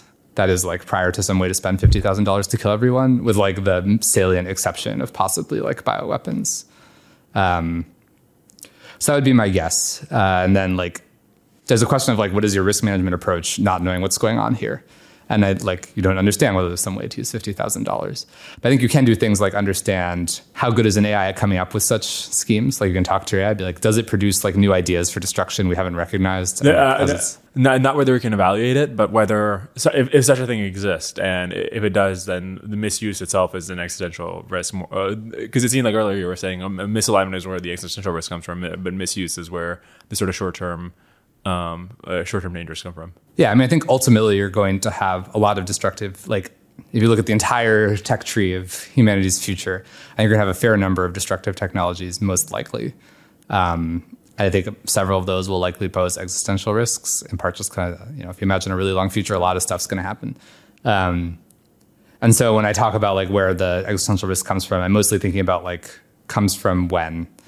Like, at what point do you face what challenges or in what sequence? Um, and so I'm saying, like, I think misalignment is probably, like, one way of putting it is if you imagine A I systems sophisticated enough to discover, like, destructive technologies that are totally not on our radar right now, I think those come well after A I systems, like, capable enough that if misaligned, they would be catastrophically dangerous. There's, like, the level of competence necessary to, if broadly deployed in the world, bring down a civilization is much smaller than the level of competence necessary to like advise one person on how to bring down a civilization. Um, just because in one case you have, you already have a billion copies of yourself or whatever. Um, so yeah, I think it's mostly just the sequencing thing though. Like in the very long run, I think like you care about like, hey, A I will be expanding the frontier of dangerous technologies. We want to have some policy for like exploring or understanding that frontier and like whether we're about to turn up something really bad. I think those policies can become really complicated. Right now, I think R S Ps can focus more on like we have our inventory of like like the things that a human is going to do to cause a lot of harm with access to A I probably are things that are on our radar. That is like they're not going to be completely unlike things that a human could do to cause a lot of harm with access to weak A Is or with access to other tools. Um, I think it's not crazy to initially say like that's what we're doing. We're like looking at the things closest to human humans being able to cause huge amounts of harm and asking which of those are taken over the line. But eventually, that's not the case. Eventually, like A Is will enable just like totally different ways of killing a billion people. Mm. But I think I interrupted you on the initial question of yeah. So human level A I, uh, not not from leaking, but from deployment. Yeah. Um, what what is the point at which you'd be comfortable deploying a human level A I? Yeah. So again, there's sort of like some stuff you care about on the misuse side, and some stuff you care about on the misalignment side, and there's probably further things you care about, especially to the extent your concerns are broader than catastrophic risks. But maybe like I most want to talk about just like what you care about on the alignment side because it's like the thing I've actually thought about most, and um, also a thing I care about a lot. Also, I think a significant fraction of the existential risk, like over the kind of foreseeable future. Um, so on that front, like I broadly think there's like two kinds, like if you ask me right now, what evidence for alignment could make you comfortable? Um, I think my best guess would be to provide two kinds of evidence. So one kind of evidence is on the like, could you detect or prevent catastrophic harm if such a system was misaligned? I think there's like a couple of things you would do here. One thing you would do is on this like adversarial evaluation front. So that you could try and say, for example, like, we have tried to test our system in a broad diversity of situations that reflect cases where it might cause harm. Um, like cases where someone is trying to recruit it to like, anyway, cases where it might cause harm or cases where a large number of A I systems might sort of all decide to work across purposes to humans, like the robot rebellion is starting or whatever. Um, we've done evaluation in like a broad distribution of situations. Um, and then we have tried to argue that our A I is actually like those tests are indicative of the real world. So we've tried to argue like, hey, actually the A I is not very good at distinguishing situations we produce in the lab as tests from similar situations that occur in the real world. And the coverage of this distribution is reasonable. This is an example of a thing you can do that's not really making assumptions about like what's going on inside the model or about how the model, like is the model aligned? It's more trying to say like, is it the case that our like testing or monitoring machinery could detect or react to something bad happening? In this case, could it detect a system which like would under some conditions do something really bad? Um, so that's like, there's a lot of stuff in that genre. And I tried to throw out that example, but I think there's like a big, like that on its own wouldn't be compelling even from this perspective. You kind of need a lot of pieces together. And that's like kind of a demanding technical project, but I think one without necessarily like deep conceptual difficulty. Um, a big problem with it is it's liable to fail. Like it's liable, you're gonna do that test and you're gonna say, we think these tests are representative because the A I can't distinguish tests from the real world, which you can maybe achieve now, but will probably become impossible to achieve at some level. It's not clear it's at human level or how far past human level. Wait, wait, wait, let's just make that uh, example concrete for the audience. Well, correct me if this is wrong, but it sounds like you basically give it the opportunity to like do a coup or make a bioweapon or whatever in in testing in a situation where it thinks it's the real world. And you're like, it didn't do any of that. So we're, is that what you're talking about? That's the kind of thing. Okay. Um, and it's not the greatest. So to add color, when I say it can't tell the difference, like the kind of evaluation you would love to do if you could is to say like, hey, we have a bunch of real world deployment. We have a bunch of data from those deployments. We also have a bunch of in the lab tests of situations. Um, if we look at like in the lab tests of a situation together with like real world cases in which the situation occurs, and then we like fine tune a model to try and distinguish the difference there. The model can't even uh, tell okay. when fine tuned the difference between like test and, and real world cases. And like if the model can tell the difference, which is almost certainly going to be the case at some level of capability, then like you say, okay, our first line of like hoped for defense has failed. Yeah. And so now we need to understand like how can tests be indicative when models are capable enough to tell the difference between the tests and the real world? Like now you need to start arguing about like what is the model paying attention to? Like I mean, it gets basically like a first line of if you get lucky, what would work here? And then there's the like deeper, like you probably have to do novel science at some point to like make this case. Mm-hmm. Um, All of this was part of like, I was saying, maybe you want to have kind of two lines of defense. All of this was like part of this first line of defense of like, you know, can you detect something is going wrong or can you prevent harm from occurring? Can you have monitoring that will react quickly enough to avoid catastrophe? I think you probably also want to have a second line of defense that's more, maybe this is even more important than the first one. There's just understanding whether dangerous forms of misalignment can occur. It's like the best reference point for this, I think, is the like, there've been a couple of projects like this in academia. Anthropic has been working on a project or spun up a team doing this kind of work, trying to say like, can dangerous forms of reward hacking occur? Or can de- can deceptive alignment in fact occur in the lab?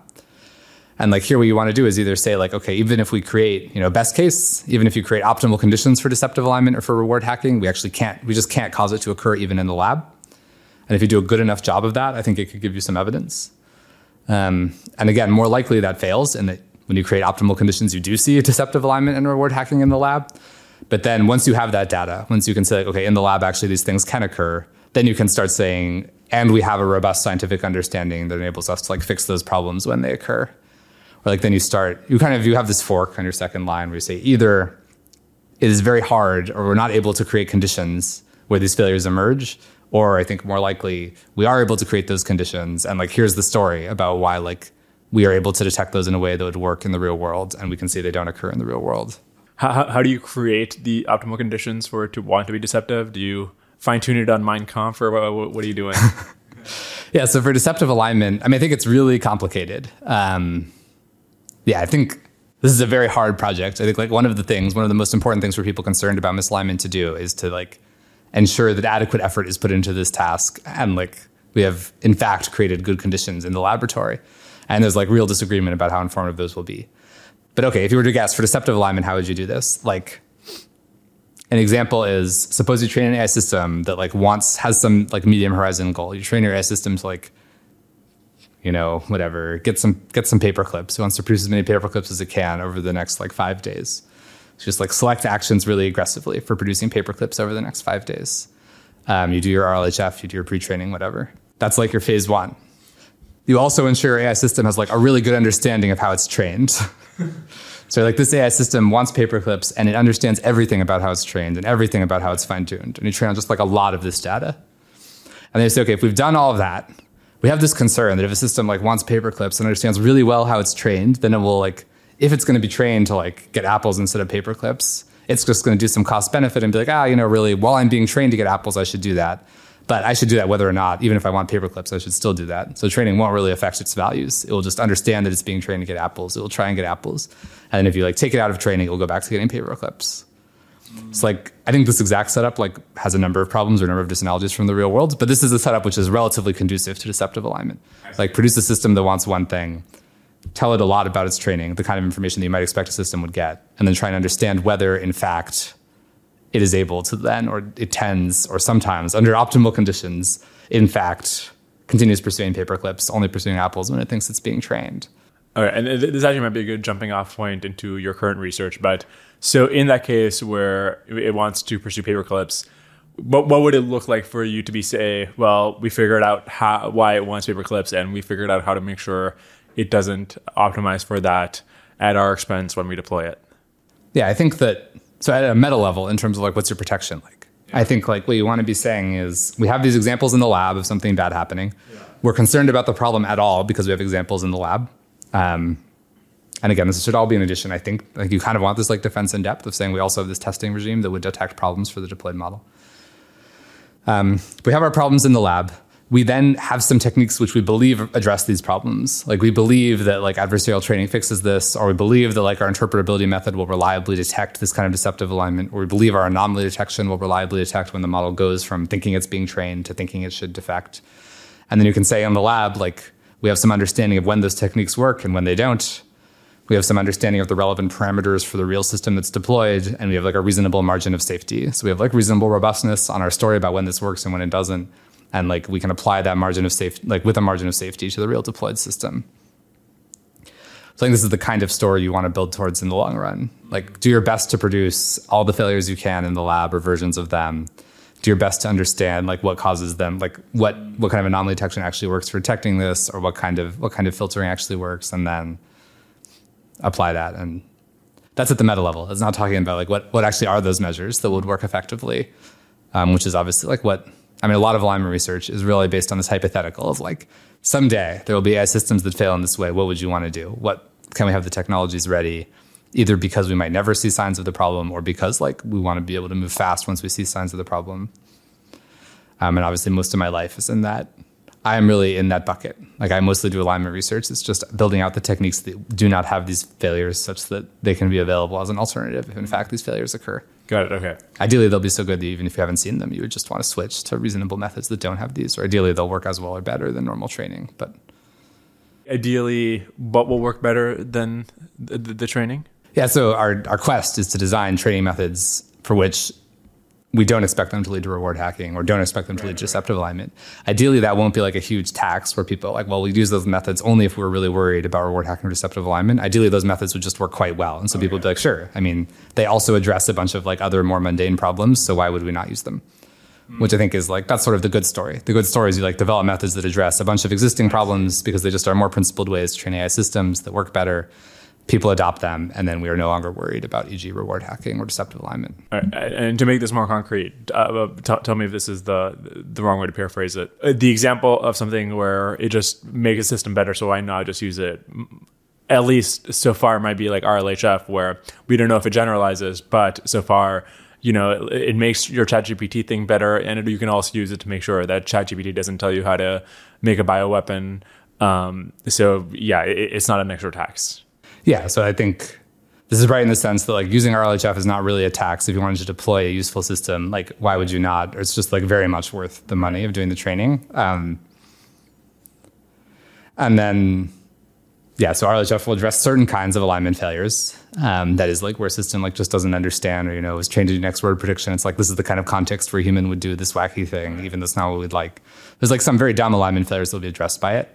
Um, but I think mostly, yeah, the question is, is that true even for like the sort of more challenging alignment failures that motivate concern in the field? I think R L H F doesn't address like most of the concerns that motivate motivate people to be worried about alignment. Yeah. Uh, I'll let the audience look up what R L H F is if they don't know. It, it'll just be more simpler to just look it up than uh, explain right now. Okay, so this seems like a good jumping off point to talk about the mechanism or the uh, research you've been doing to that end. Explain it as you might to a child.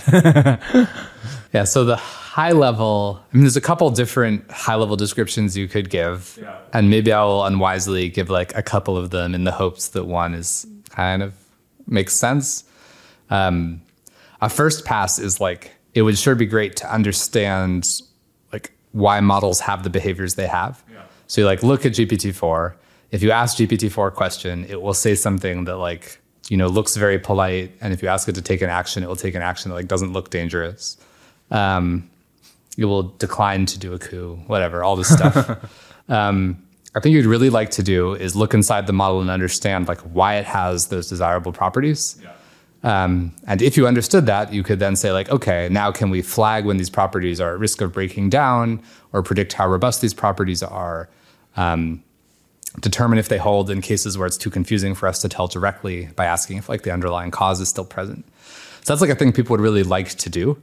Um, most work aimed at that long-term goal right now is just sort of opening up neural nets and doing some interpretability and trying to say, like, can we understand even for very simple models why they do the things they do or what this neuron is for or questions like this. So ARC is taking a somewhat different approach where we're instead saying, like, okay, look at these interpretability explanations that are made about models and ask, like, what are they actually doing? Like, what is the type signature? What are like the rules of the game for making such an explanation? What makes like a good explanation? Um, and probably the biggest part of the hope is that, right, if you want to say detect when the explanation is broken down or something weird has happened, that doesn't necessarily require a human to be able to understand this like complicated interpretation of a giant model. If you understand like what is an explanation about or like what were the rules of the game, how are these constructed, then you might be able to sort of automatically discover such things and automatically determine if, right on a new input, it might have broken down. Um, so that's one way of sort of describing the high level goal, like starting from, you could start from interpretability and say, like, can we formalize this activity or like what a good interpretation or explanation is? Um, there's some other work in that genre, but I think we're just taking like a particularly ambitious approach to it. Yeah, let's dive in. So, okay, well, what what is a good explanation? You mean, what is this kind of criterion? At the end yeah. of the day, we kind of want some criterion. And the way the right. criterion should work is like, you have your neural net. Yeah. You have some behavior of that model. Like a really simple example is like, um, Anthropic has this sort of informal description being like, here's induction, like the tendency that if you have like the yeah. pattern A, B followed by A, it will tend to predict B. Yeah. You can give some kind of words and experiments and numbers that are trying to like explain that. And what we want to do is say like, what is like a formal version of that object? Like, how do you actually test if such an explanation is good? So just clarifying what we're looking for when we say like, we want to define what makes an explanation good. And the kind of answer that we are like searching for or settling on um, is saying like, this is kind of a deductive argument for the behavior. So you want to like get given the weights of a neural net. So it's just like a bunch of numbers. You got your million numbers or billion numbers or whatever. And then you want to say like, here's some things I can point out about the network. And some like conclusions I can draw. I can be like, well, look, you know, these two vectors have large inner product, and therefore like these two activations are going to be correlated on this distribution. Like make like, so these are not established by like drawing samples and checking things are correlated, but saying because of the weights being the way they are, we can like proceed forward through the network and derive some conclusions about like what properties the outputs will have. Um, so you could think of this as like the most extreme form would be just proving that your model has this induction behavior. Like you could imagine proving that if I sample tokens at random with this pattern A, B followed by A, that B appears thirty percent of the time or whatever. Um, that's the most extreme form. And what we're doing is kind of just like relaxing the rules of the game for proof, saying proofs are like incredibly restrictive. I think they're, I think it's unlikely they're going to be applicable to kind of any interesting neural net. Um, But the like thing about proofs that is relevant for our purposes isn't that they give you like one hundred percent confidence. So you don't have to be like this incredible level of demand demand for rigor. You can relax like the standards of proof a lot and still get this feature where it's like a structural explanation for the behavior. Where you're like deducing one thing from another until at the end, your final conclusion is like, therefore induction occurs. Mm. I, would it be useful to maybe motivate this by explaining what the problem with normal mechanistic interpretability is? So um, uh, you, you mentioned induction heads. This is Anthropic founded two-layer transformers. where Anthropic noticed that in a two-layer transformer, um, there, there, there's a pretty simple circuit by which if A, B happens in the past, then the model knows that if you see an A now, you do a B next. Um, but that's a two-layer transformer. So we're gonna we have these trans uh, we have these models that have like hundreds of layers that have b- trillions of parameters. Okay. Anyways, like what is wrong with mechanistic interpretability? Yeah, so I think, I mean, I like mechanistic interpretability quite a lot. Um, and I do think, like, if you just consider the entire portfolio of what people are working on for alignment, I think there should be more work on mechanistic interpretability than there is on this project ARC is doing. Um, but I think that's the case. So I think we're mostly talking about, yeah, I think we're kind of a small fraction of the portfolio. And I think it's like a good enough bet. It's like quite a good bet overall. But so the thing that I, like, the problem we're trying to address with mechanistic interpretability is kind of like, if you do some interpretability and you explain some phenomenon, you face this question of like, what does it mean that your explanation was good? Like if you want to either, I think this is a problem like somewhat institutionally or culturally, like it's just hard to know what you're doing and it's hard to scale up an activity when you like don't really understand the rules of the game for that activity very well.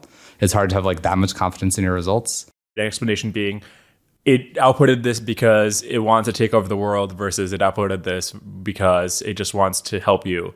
Like, just make it concrete why the explanation matters. Yeah, so like the ideal kind of outcome here would be to say, you have your A I system behaving nicely. You get some explanation for sort of why it's behaving nicely. Yeah. Um, and we could tell a story in English about that explanation, but we're not actually imagining the explanation being a thing that makes sense to a human. Yeah. But if you were to tell a story in English, which again, you will not see as a researcher, it would be something like, well, then the model believes it's being trained. And so because it believes it's being trained, it knows it needs to not do anything scary looking or else the humans will penalize it. Like that's something that's happening inside this like opaque explanation. And then the hope is if you have that explanation and then you run into a new input on which the model doesn't believe it's being trained, right? If you just look at the set of activations of your model, that is not necessarily a weird looking activation. It's just a bunch of numbers. Yeah. But if you look at this explanation, you see actually the explanation really crucially depended on this fact holding consistently across the training distribution, which again, we as humans could could editorialize and say that fact was it believes it's being trained. But like the explanation doesn't fundamentally make reference to that. It's just saying, here's a property of the activations, which holds over the training set. And this property is responsible for the fat, the behavior, namely that it doesn't do anything that looks too dangerous. So then when like a new input comes in and it doesn't satisfy that property, you can say, okay, this is anomalous with respect to that explanation. So either it will not have the behavior, like it won't, I mean, it will do something that appears dangerous, or maybe it will have that behavior, but for some different reason than normal, right? Normally it does it because of this pathway, and now it's doing it for a different pathway. And so you like would like to be able to flag that both there's a risk of not exhibiting the behavior, and if it happens, it happens for a weird reason. Right. right. Um, and then you could, I mean, at a minimum, when you encounter that, say like, okay, raise some kind of alarm. Yeah. There's sort of more ambitious, complicated plans for how you would use it, right? So it fits, ARC has some like longer story, which is kind of what motivated this, of like how it fits into the whole rest of the plan. I just wanted to flag that because it, it, it, just so it's clear why the explanation matters. Yeah. And for this purpose, it's like the thing that's essential is kind of reasoning from like one property of your model to the next property of your model. Like it's really important that you're going forward step by step rather than drawing a bunch of samples and confirming the property holds. Because if you just draw a bunch of samples and confirm the property holds, you can't, you don't get this like check where you say, oh, here was the relevant fact about the internals that was responsible for this downstream behavior. All you see is like, yeah, we checked a million cases and it happened in all of them. Um, you really want to see this like, okay, here was the fact about the activations, which like kind of causally leads to this behavior. But explain why the the sampling, why it matters that you have the causal uh, causal explanation. Um, primarily because of this, like being able to tell, like if things had been different, like if you have an input where this doesn't happen, then you shouldn't right. be scared. That's even hard. If the output is the same. Yeah, or if the output, or if it's too expensive to check in this case. Yeah, yeah, okay. um, And like to be clear, when we talk about like formalizing what is a good explanation, I think there is a little bit of work that pushes on this, and it mostly takes this like causal approach.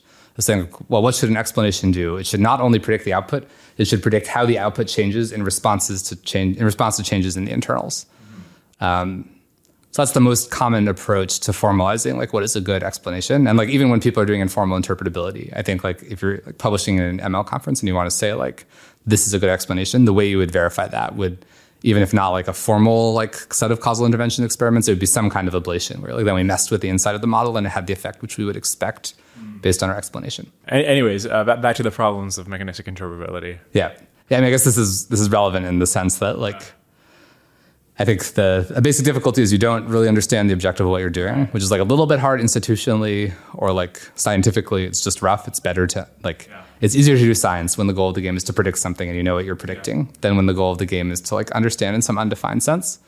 I think it's particularly relevant here just because, like, the informal standard we use involves like humans being able to make sense of what's going on. And there's like some question about scalability of that. Like, will humans recognize the concepts that models are using? Yeah, I think as you try and automate it, it becomes like increasingly concerning um, if you're on like slightly shaky ground about like what exactly you're doing or what exactly the standard for success is. I think there's like a number of reasons. Like as you work with really large models, it becomes just increasingly desirable to have a really robust sense of what you're doing. Um, but I do think it would be better even for small models to have a, have a clearer sense. The point you made about uh, as you automate it, is it because you whatever work the automated alignment researcher is doing, you want to make sure you can verify it? I think it's most of all like, so a way you can automate, I think how you would automate interpretability if you wanted to right now, is you take the process humans use, and it's like, great, we're going to take that human process, train M L systems to do the pieces yeah. that humans do of that process, and then just do a lot more of it. Yeah. So I think that is great as long as your task decomposes into like human-sized pieces. And then there's just this fundamental question about large models, which is like, do they decompose in some way into like human-sized pieces, or is it just a really messy mess with interfaces that like aren't nice? And the more it's the latter type, the like harder it is to break it down into these pieces, which you can automate by like copying what a human would do. And the more you need to say, okay, we need some approach which like scales like more structurally. Yeah.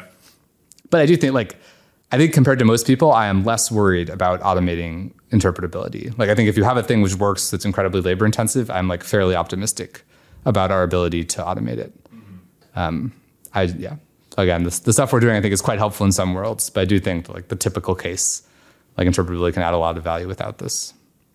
It, it makes sense what an explanation would mean in language, like this model is doing this because of like, you know, whatever essay length thing.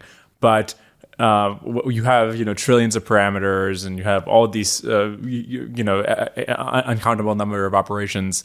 What does an explanation of why an output happened even mean? Yeah, so to be clear, an explanation of why a particular output happened, I think, is just you ran the model.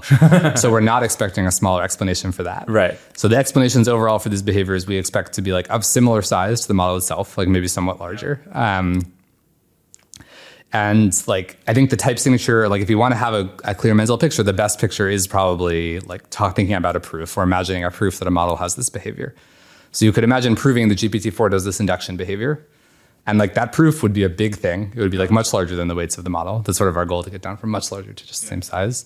And it would potentially be incomprehensible to a human, right? Just say like, here's a direction activation space and here's how it relates to this direction activation space. And so just pointing out a bunch of stuff like that. Like here's these various directions, here's these various features constructed from activations, potentially even nonlinear functions. Here's how they relate to each other. And here's how, like, if you look at what the computation the model is doing, like you can just sort of inductively trace through and confirm that like the output has such and such correlation. So that's the dream. Um, yeah, and again, I think the mental reference would be like, I don't really like proofs because I think there's such a huge gap between what you can prove and how you would analyze a neural net. But I do think it's like probably the best mental picture for like, what is an explanation? Even if a human doesn't understand it, we would regard a proof as a good explanation. And our concern about proofs is primarily that it's just, you can't prove properties of neural nets, we suspect, although it's not completely obvious. I think it's pretty clear you can't prove facts about large neural nets. You've detected all the reasons things happen in training, and then if something happens for a reason you don't expect in deployment, then you have an alarm and you're like, let's make sure this is not, because you you want to make sure uh, that it hasn't decided to, you know, take over or something. Um, now, but the thing is, on every single different input, it's going to have different activations. How, so there's always going to be a difference unless you run the exact same input. How do you detect whether this is, um, oh, it just a different input versus... Uh, an entirely different circuit that might be potentially deceptive has been activated? Yeah. Um, I mean, to be clear, I think that you probably wouldn't be looking at a separate circuit, which is part of why it's hard. You'd be looking at like, the model is always doing the same thing on every input. It's always, whatever it's doing, it's it's a single computation. So it'd be all the same circuits interacting in a surprising way. Mm-hmm. But I, yeah, this is just to emphasize your question even more. Mm-hmm. I think the easiest way to start is to just consider the like I I D case. So where you're considering a bunch of samples, there's no change in distribution. You just have a training set of like a trillion examples and then a new example from the same distribution. Right. So in that case, it's still the case that like every activation is different, yeah. right? But this is actually a very, very easy case to handle. So right, if you think about like an explanation that generalizes across, like if you have a trillion data points and an explanation which is actually able to like compress the trillion data points down to like, actually it's kind of a lot of compression if you if you think about it. If you have a trillion parameter model and a trillion data points, we would like to find like a trillion parameter explanation in some sense. Mm. So that's like actually quite compressed. Right. And sort of just in virtue of being so compressed, we expect it to like automatically work essentially for new data points from the same distribution. Um, like if every data point from the distribution was a whole new thing happening for different reasons, you actually couldn't have any concise explanation for the distribution. Yeah. Um, so this first problem is just like, it's a whole different set of activations. I think you're actually kind of okay. And then the thing that becomes more messy is like, but the real world will not only be new samples of different activations, they will also be different in important ways. Like the whole concern was there's these distributional shifts, or like not the whole concern, but most of the concern. Right. Right? I mean, maybe the point of having these explanations, I think every input is an anomaly in some ways, which is kind of the, the difficulty is if you have a, a weak notion of anomaly, any distribution shift can be flagged as an anomaly. And yeah. It's just like constantly getting anomalies.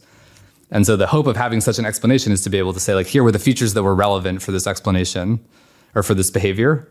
And like a much smaller class of things are anomalies with respect to this explanation. Like most anomalies wouldn't change this. Like most ways you change your distribution won't affect the validity of this explanation.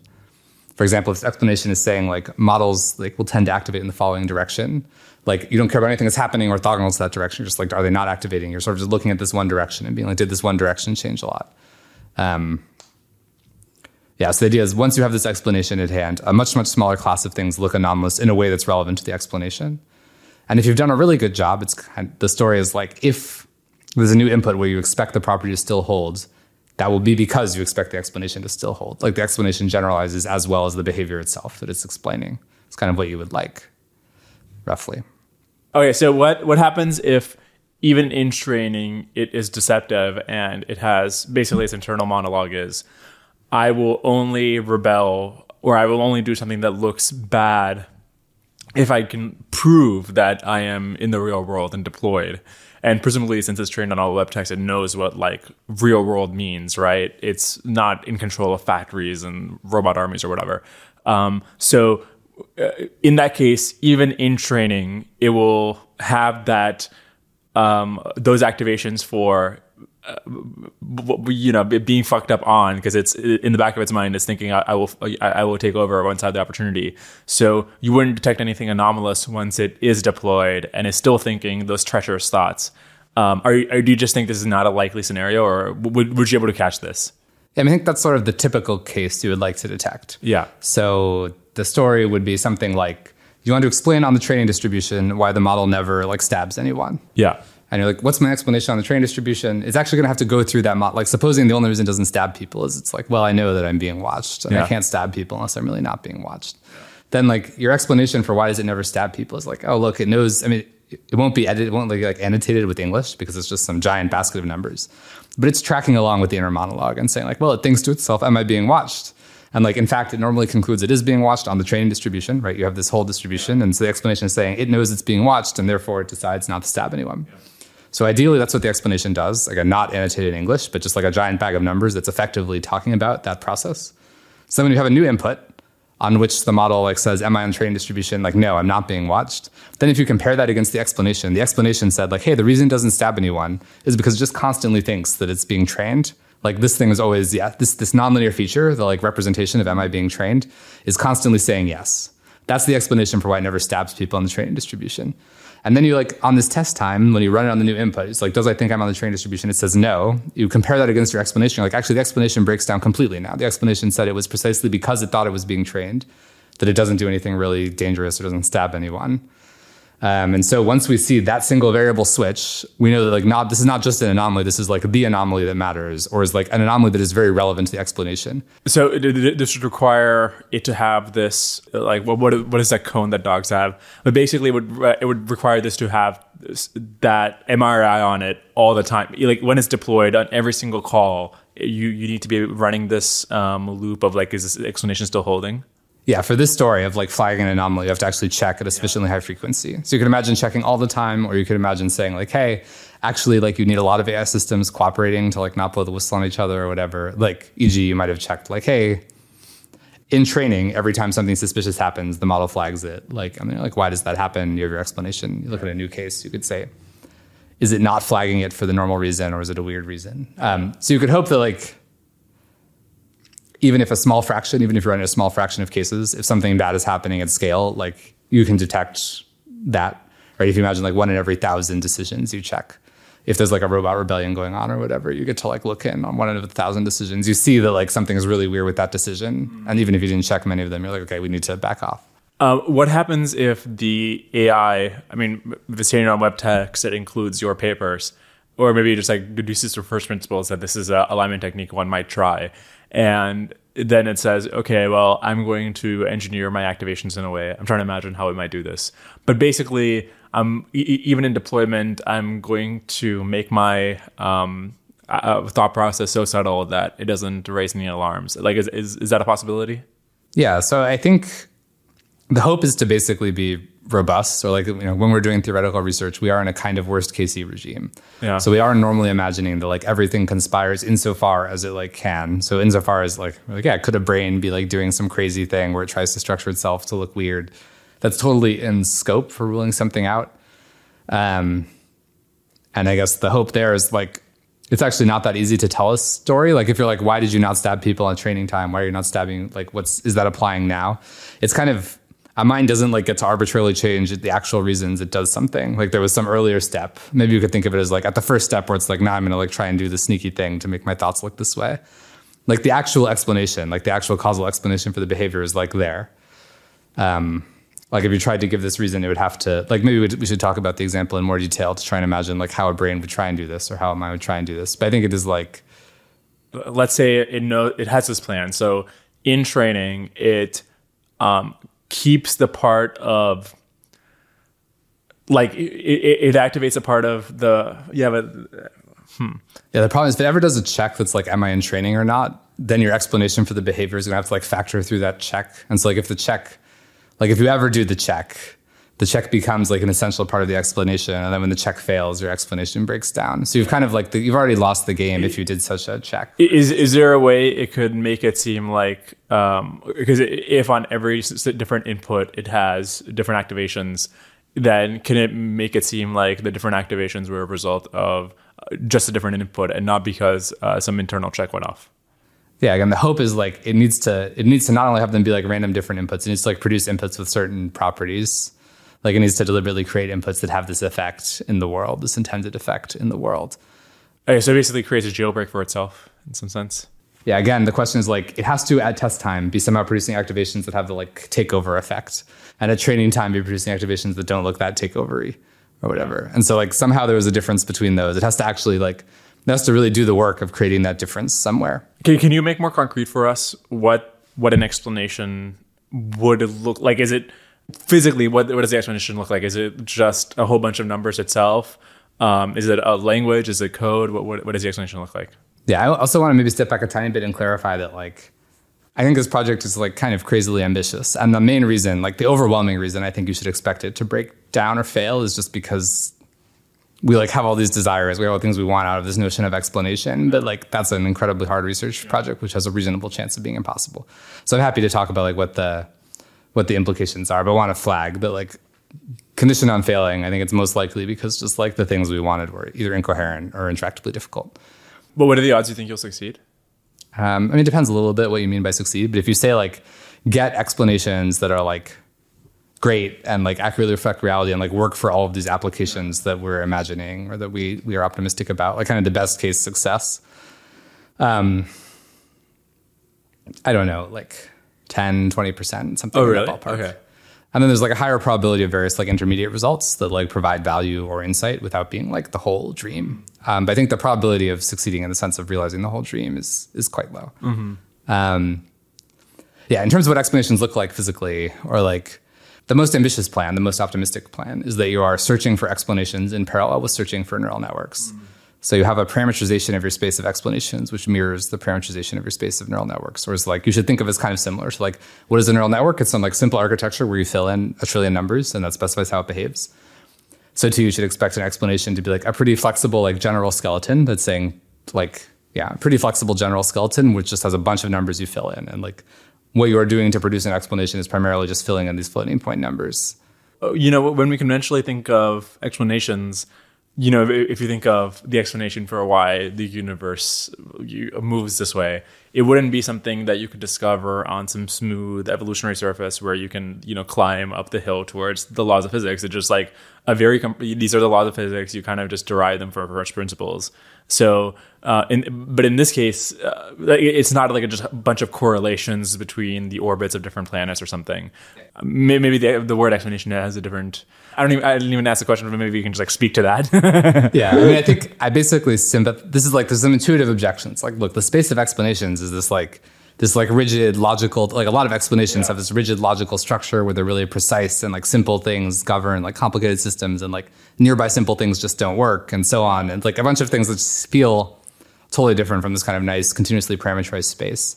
And you can like imagine interpretability on simple models where you're just like by gradient descent finding feature directions that have desirable properties. But then when you imagine like, hey, now that's like a human brain you're dealing with that's like thinking logically about things, like the explanation of why that works isn't going to be just like, here was some feature direction. So that's how I understood the like yeah. basic yeah. confusion, which I share, um, or sympathize with at least.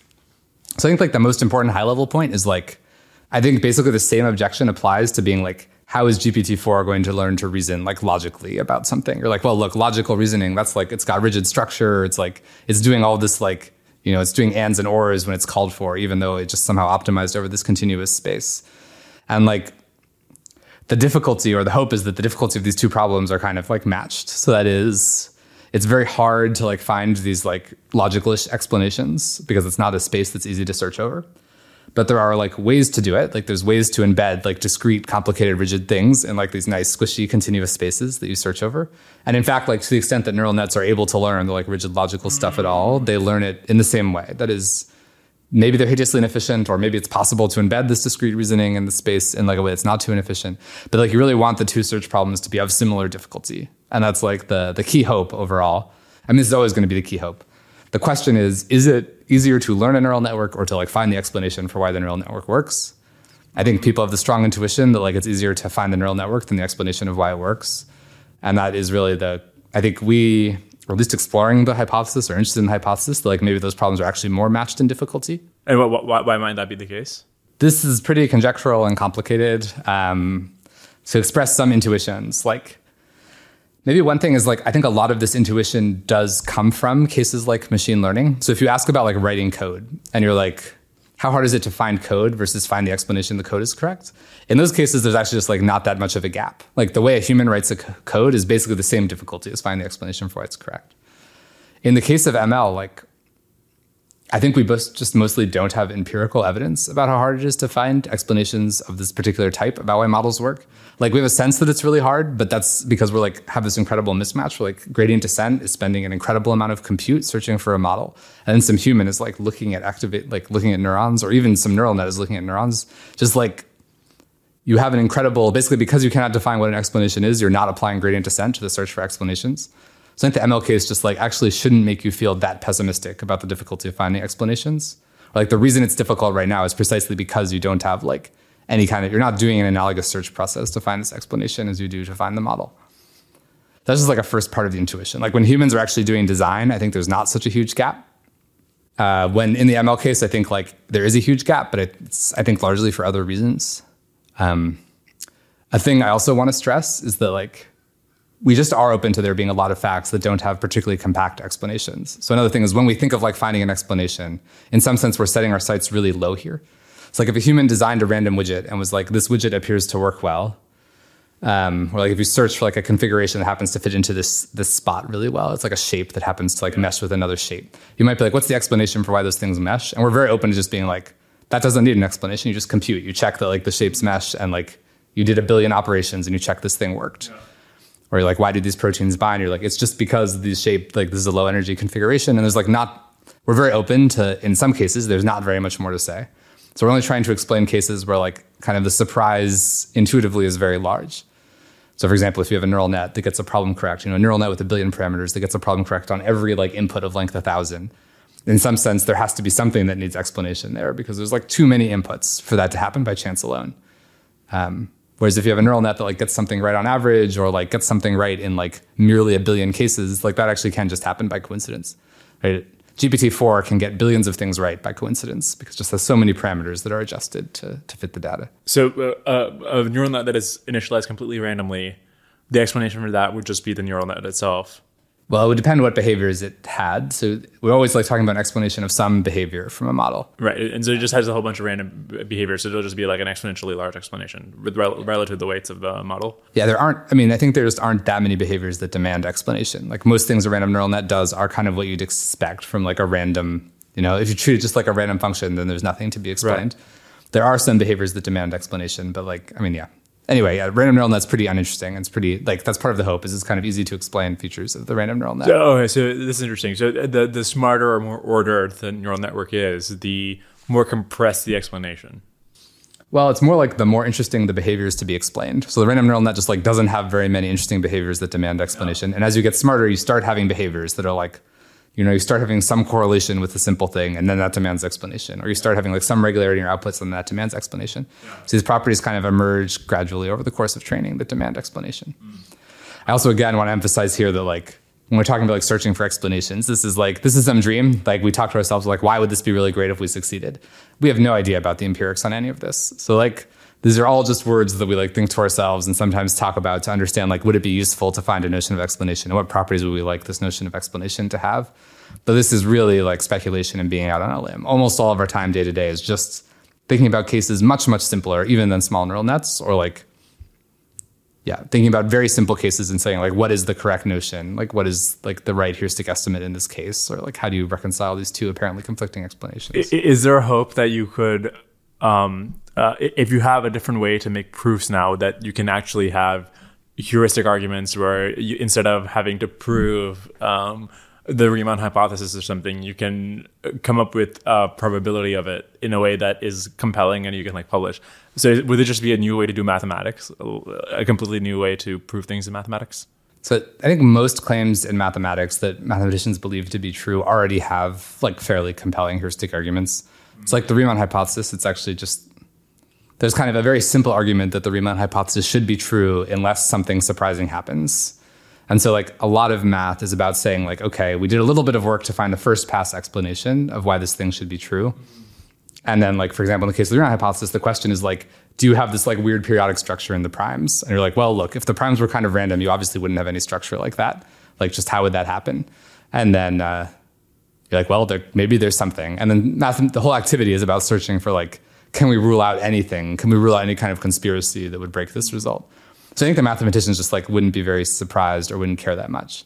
And this is related to like the motivation for the project. Like I think just in a lot of domains, in a particular domain, people already have like norms of reasoning that like work pretty well and match like roughly how we think um, these heuristic arguments should work. Mm. But it, it would be good to have more concrete sense. Like if you could say instead of, well, we think R S A is fine, to being able to say, here's the probability that R S A is fine. Yeah, and my guess is these will not, like the estimates you get out of this would be much, much worse than the estimates you'd get out of like just normal empirical or scientific reasoning, where you're like using a reference class and saying like, how often do people find algorithms for a hard problem? Um, like I think the what this argument will give you for like, is R S A fine, is going to be like, well, R S A is fine unless it isn't. Like unless there's some additional structure in the problem that an algorithm can exploit, then there's no algorithm. But like very often, like the way these arguments work, so for neural nets as well, is you say like, look, here's an estimate about the behavior, and that estimate is right unless there's another consideration we've missed. And like the thing that makes them so much easier than proofs is to just say like, here's a best guess given what we've noticed so far, but that best guess can be easily upset by new information. Um, and that's like both what makes them easier than proofs, but also what means they're just like way less useful than proofs for most cases. Like I think neural nets are kind of unusual in being a domain where like we really do want to do systematic formal reasoning, even though we're not trying to get a lot of confidence. We're just trying to understand even roughly what's going on. But the, the the reason this works for alignment, but isn't like isn't that interesting for the Riemann hypothesis, where if in that the R S A case you say, well, you know, the R- RSA is fine unless it isn't, um, unless this estimate is wrong. It's like, well, okay, well, what, tell us something new. But in the alignment case, if the estimate is um, this is what the output should be, unless there's some behavior I don't understand. You you want to know in the case unless there's some behavior you don't understand. That's not like, oh, whatever. That's like that's the case in which it's not aligned. Yeah, I mean, maybe one way of putting it is just like, we can wait until we see this input, or like you can wait until you see a weird input and say, okay, did this weird input do something we didn't understand? Mm-hmm. And for R S A, that would just be a trivial test. You're just like, if someone gives you an algorithm, right, it'd be like, is it a thing? Whereas for a neural net, in some cases, it is like either very expensive to tell, or it's like you actually don't have any other way to tell. Like you checked in easy cases and now you're on a hard case, so you don't have a way to tell if something has gone wrong. Mm-hmm. Um, Also, I, w- I would clarify that, like, I think it is interesting for the Riemann hypothesis. I would say, like, the current state, particularly in number theory, but maybe in like quite a lot of math, is like there are informal heuristic arguments for like pretty much all the open questions people work on. Um, but those arguments are completely informal. So that is like, I think there is an, it's not the case that there's like, here's the, here are the norms of informal reasoning or the norms of heuristic reasoning. And then we have, we have arguments that like a heuristic argument verifier could accept. It's just like people wrote some words. I think those words, like, my guess would be like, you know, ninety-five percent of the things mathematicians accept as like really compelling, filling heuristic arguments are correct. And like, if you actually formalize them, you'd be like, some of these aren't quite right. Or like, here's some corrections, or here's which of two conflicting arguments is right. I think there's something to be learned from it. I don't think it would be like mind blowing though. When you have, have it completed, how big would this heuristic estimator, the rules for this heuristic estimator be? I mean, I I, I know like when Russell and who was the other guy when they did the, the rules for Whitehead? Logic. Yeah, yeah. Wasn't it like literally they had like a bucket that, or a wheelbarrow that with all the papers? But how, how big would a... I mean, mathematical foundations are quite simple in the end. Like at the end of the day, it's like, you know, how many symbols? Like, I don't know, it's hundreds of symbols or something that go into the entire foundations um, and the entire rules of reasoning for like, you know, those are sort of built on top of first order logic, but the rules of reasoning for first order logic are just like, you know, another hundreds of symbols or like, hundred lines of code or whatever. Um, I'd say like, I have no idea. Like we are certainly aiming at things that are just not that complicated. Like, and my guess is that the algorithms we're looking for are not that complicated. Like most of the complexity is pushed into arguments, not in this like verifier or estimator. So so for this to work, you need to come up with an estimator, which is a way to integrate different heuristic arguments together. It has to be a machine that takes as input, like first it takes as input an argument, decides what it believes in light of it, which is kind of like saying, was it compelling? But second, it needs to take four of those and then say like, here's what I believe in light of all four, even though like these are different estimation strategies that produce different numbers. And that's like a lot of, a lot of our life is saying like, well, here's a simple thing that seems reasonable. And here's a simple thing that seems reasonable. Like, what do you do? And like, there's supposed to be a simple thing that unifies them both. And the like obstruction to getting that is understanding like what happens when these principles are slightly in tension and like, how do we, how do we deal? Yeah. That, that seems super interesting. Like even, uh, I mean, we'll, we'll see what other applications it has. I, I don't know, like computer security and code checking, if you can, uh put bound, like actually say like this is how safe we think a code is in a very formal way. My um, guess is we're not going to add, I mean, this is both a blessing and a curse. Like it's like a curse and you're like, well, that's sad, your thing is not that useful, but a blessing and that like not useful things are easier. My guess is we're not going to add that much value in most of these domains. Like most of the difficulty comes from like like a lot of code that you'd want to verify, not all of it, but a significant part is just like the difficulty of formalizing the proof is like the hard part and like actually getting all of that to go through. And like, we're not going to help even the tiniest bit with that, I think. Um, so this would be more helpful if you like have code that like uses simulations. You want to verify some property of like a controller that involves some numerical error or whatever. You need to control the effects of that error. That's where you like start saying like, well, heuristically, if the errors are independent, blah, blah, blah. Mm. Yeah, you're too honest to be a salesman, Paul. Um. I think, I mean, this is kind of like sales to us, right? Like if you talk about this idea, people are like, why would that not be like the coolest thing ever and therefore impossible? And we're like, well, actually, it's kind of lame. Oh. And we're just trying to pitch for like, it's way lamer than it sounds. And that's really important to why it's possible is being like, it's really, it's really not going to blow that many people's. I mean, I think it will be cool. I think it will be like very, if we succeed, it will be very solid, like meta mathematics or theoretical computer science or whatever. But I don't think... Right. Again, I think the mathematicians already do this reasoning and they mostly just love proofs. I think the physicists do a lot of this reasoning, but they don't care about formalizing anything. I think like in practice, other difficulties are almost always going to be more salient.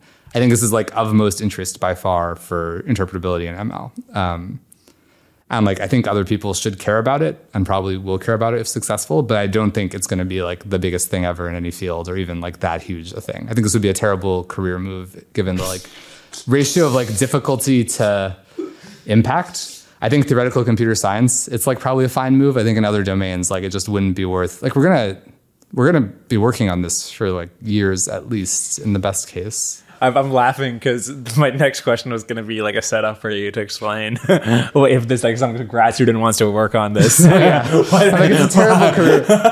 I think theoretical computer science is an exception where I think this is like, in some sense, like what the best of theoretical computer science is like. So like you have all this reason, you have this like, because it's useless. I mean, I think, like an analogy, I think like one of the most successful sagas in theoretical computer science is like formalizing the notion of an interactive proof system.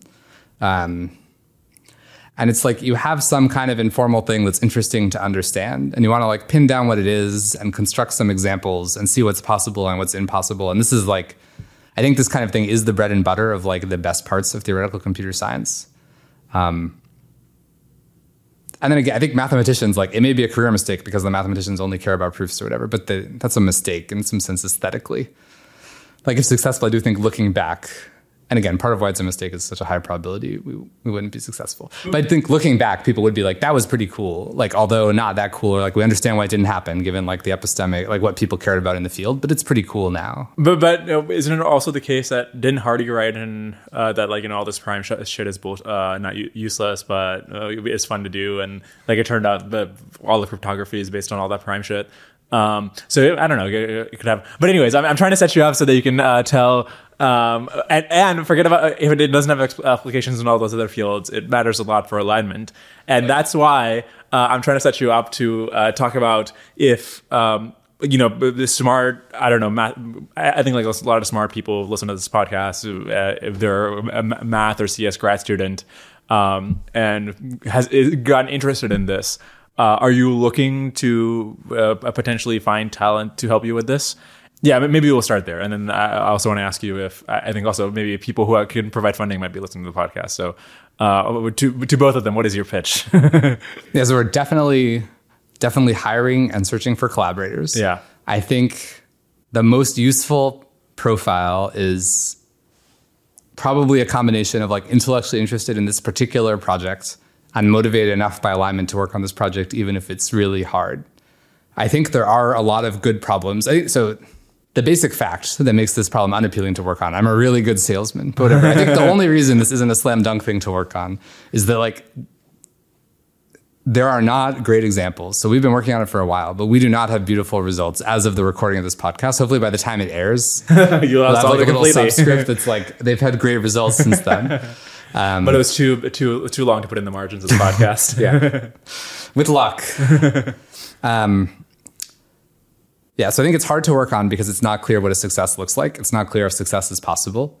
Um, but I do think there's like a lot of questions. We have a lot of questions, yeah. um, and like I think like the the basic setting of like, look, there are all of these arguments. So in mathematics, in physics, in computer science, there's just a lot of examples of informal heuristic arguments. They have enough structural similarity that it looks very possible that there is like a unifying framework, that these are instances of some general framework and not just a bunch of random things, like not just a bunch of, it's not like, so for example, for the prime numbers, people reason about the prime numbers as if they were like a random set of numbers.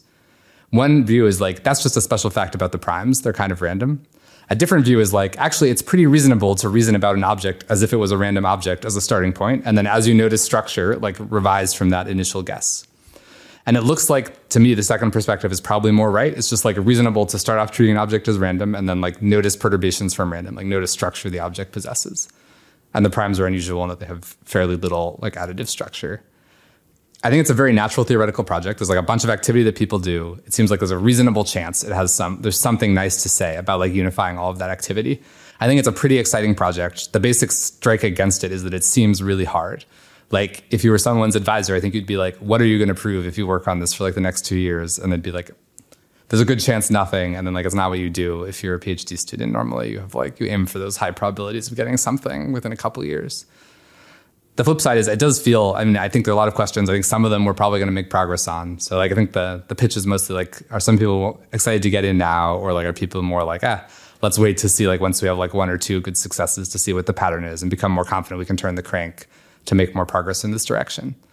But for people who are excited about working on stuff with reasonably high probabilities of failure and not really understanding exactly what you're supposed to do, um, I think it's a good, I think it's a pretty good project. I feel like if people look back, if we succeed and people are looking back in like fifty years on like, what was the coolest stuff happening in math or theoretical computer science, that will be like a reasonable, this will definitely be like in contention. Um, and like, I would guess for lots of people, it would just seem like the coolest thing from this period of, you know, a couple of years or whatever.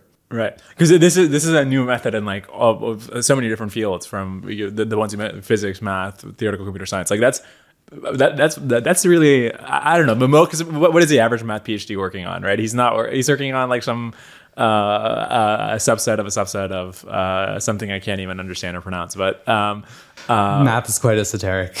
But yeah, th- this seems like uh, I don't know. Even the small, small chance of it working. Like forget about the value for uh, you shouldn't forget about the value for alignment. But even without that, this is such a cool. If this works, it's like a really big. Uh, it's a big deal. There's a good chance that if I had my current set of views about this problem and didn't care about alignment and had the career safety to just like spend a couple of years thinking about it, or, you know, spend half my time for like five years or whatever, that I would just do that. I mean, even without caring at all about alignment, it's just a nice, it's a very nice problem. It's very nice to have this like library of things that succeed where like, it's just, they feel so tantalizingly close to being formalizable, at least to me. Um, and such a natural setting, and then just have so little purchase on it. It's like a, There aren't that many like really exciting feeling frontiers in like theoretical computer science. Mm. Oh, and then so a, a smart gra- smart person uh, doesn't have to be a graduate, but like a, a smart person is interested in this. What what should they do? Should they try to attack some open problem you have, put on your blog, or, or should it, uh, it, what is the next step? Um, yeah, I think like a first pass step, like. There's different there's different levels of ambition or whatever, or different ways of approaching a problem. But like we have this write-up of like from last year, um, or I guess eleven months ago or whatever, um, on formalizing the presumption of independence that provides like, here's kind of a communication of what we're looking for in this object. Um, and like I think the motivating problem is saying like, here's a notion of what an estimator is, and here's what it would mean for an estimator to capture some set of informal arguments. And like, a very natural problem is just try and do that, like go for the go for the whole thing, try and understand, and then like come up with like hopefully a different approach, or then like end up having context from a different angle on the kind of approach we're taking. I think that's a reasonable thing to do.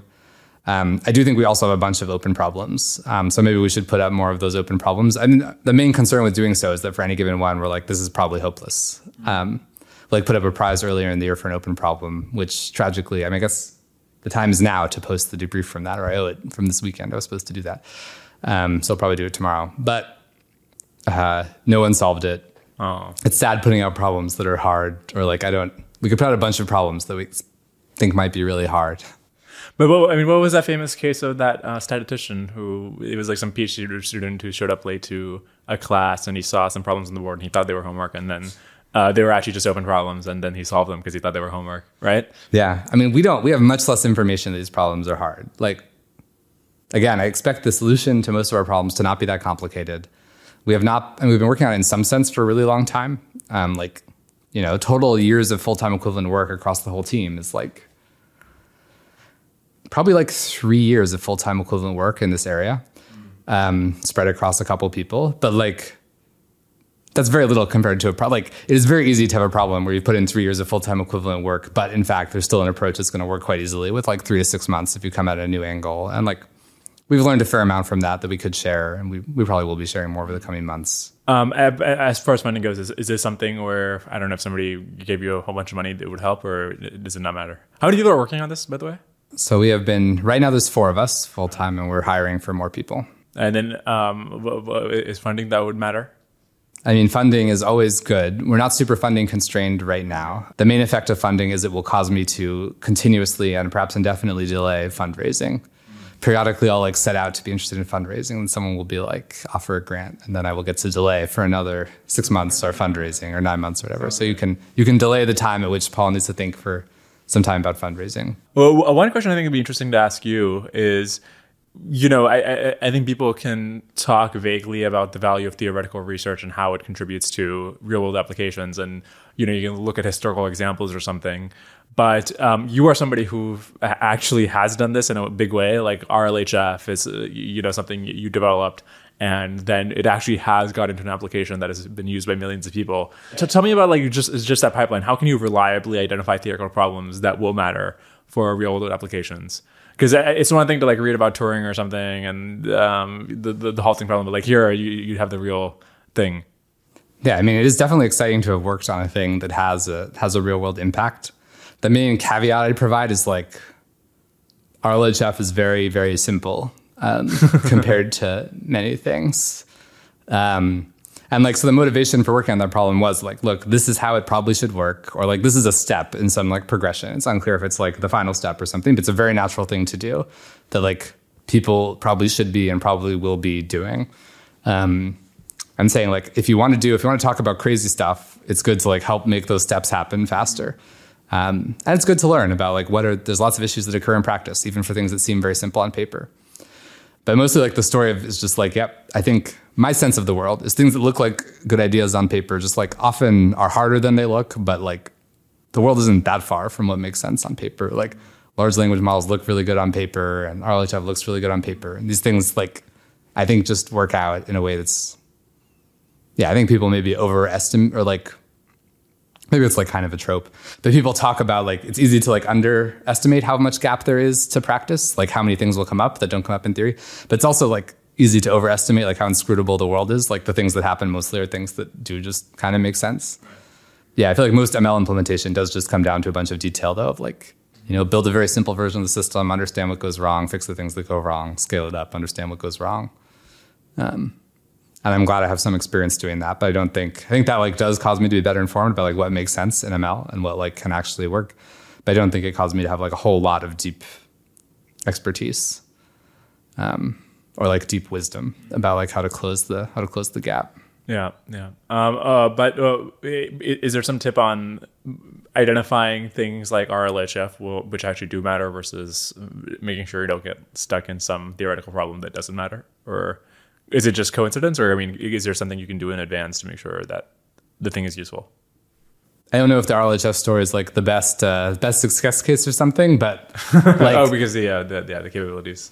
Maybe I'd say more profoundly, like again, it's just not that hard a case. It was like a little bit. It's a little bit unfair to be like, I'm going to predict the thing, which I like. I, I pretty much think it was going to happen at some point, yeah. um, and so it was mostly a case of acceleration. Whereas like the work we're doing right now is specifically focused on something that's like kind of crazy enough that it might not happen, even if it's a really good idea, or challenging enough it might not happen. But I'd say like in general, like, and this draws a little bit on like more broad experience, more broadly in theory, it's just like a lot of the times when theory fails to connect with practice, it's just kind of clear it's not going to connect. If you like try, if you actually think about it and you're like, what are the key constraints in practice? Is the theoretical problem we're working on actually connected to those constraints? Is there a path, like, is there something that is possible in theory that would actually address like real world issues? I think like the vast majority, like as a theoretical computer scientist, the vast majority of theoretical computer science like has very little chance of ever affecting practice, but also it is completely clear in theory that it has very little chance of affecting practice. Like most of the theory fails to affect practice, not because of like all the stuff you don't think of, but just because like it was like, you could call it like dead on arrival, but you could also just be like, it's not really the point. It's just like mathematicians also are like, they're not trying to affect practice, and they're not like, why does my number theory not affect practice? It was kind of obvious. Um, so I think the biggest thing is just like actually caring about that, and then like learning at least what's basically going on in the actual systems you care about, and what are actually the important constraints, and is this a real theoretical problem? The basic reason most theory doesn't do that is just like, that's not where the easy theoretical problems are. Um, so I think theory is instead motivated by like, we're going to build up the edifice of theory, and like sometimes there'll be opportunistic, like opportunistically we'll find a case that comes close to practice, or we'll find something practitioners are already doing and try and bring it into our framework or something. But the, the theory of change is mostly not this thing that's going to make it into practice. It's mostly like this is going to contribute to the body of knowledge that will slowly grow and like sometimes opportunistically yield important results. How big would do you think a seed A I would be? What What is the minimum sort of encoding of something that is as smart as a human? I think it depends a lot what substrate it gets to run on. So if you tell me like like how much computation does it get before, or like what kind of real world infrastructure does it get? Um, like you could ask, what's the shortest program, which like if you run it on a million H one hundreds connected in like a nice network with like a hospitable environment, will eventually like go to the stars.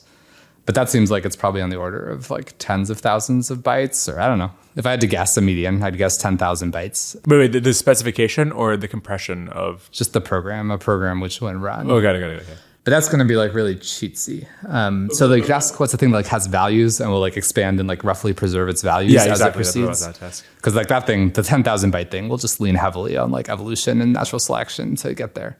Um, for that, like, I don't know, million bytes, million bytes, one hundred thousand bytes, something mm. like that.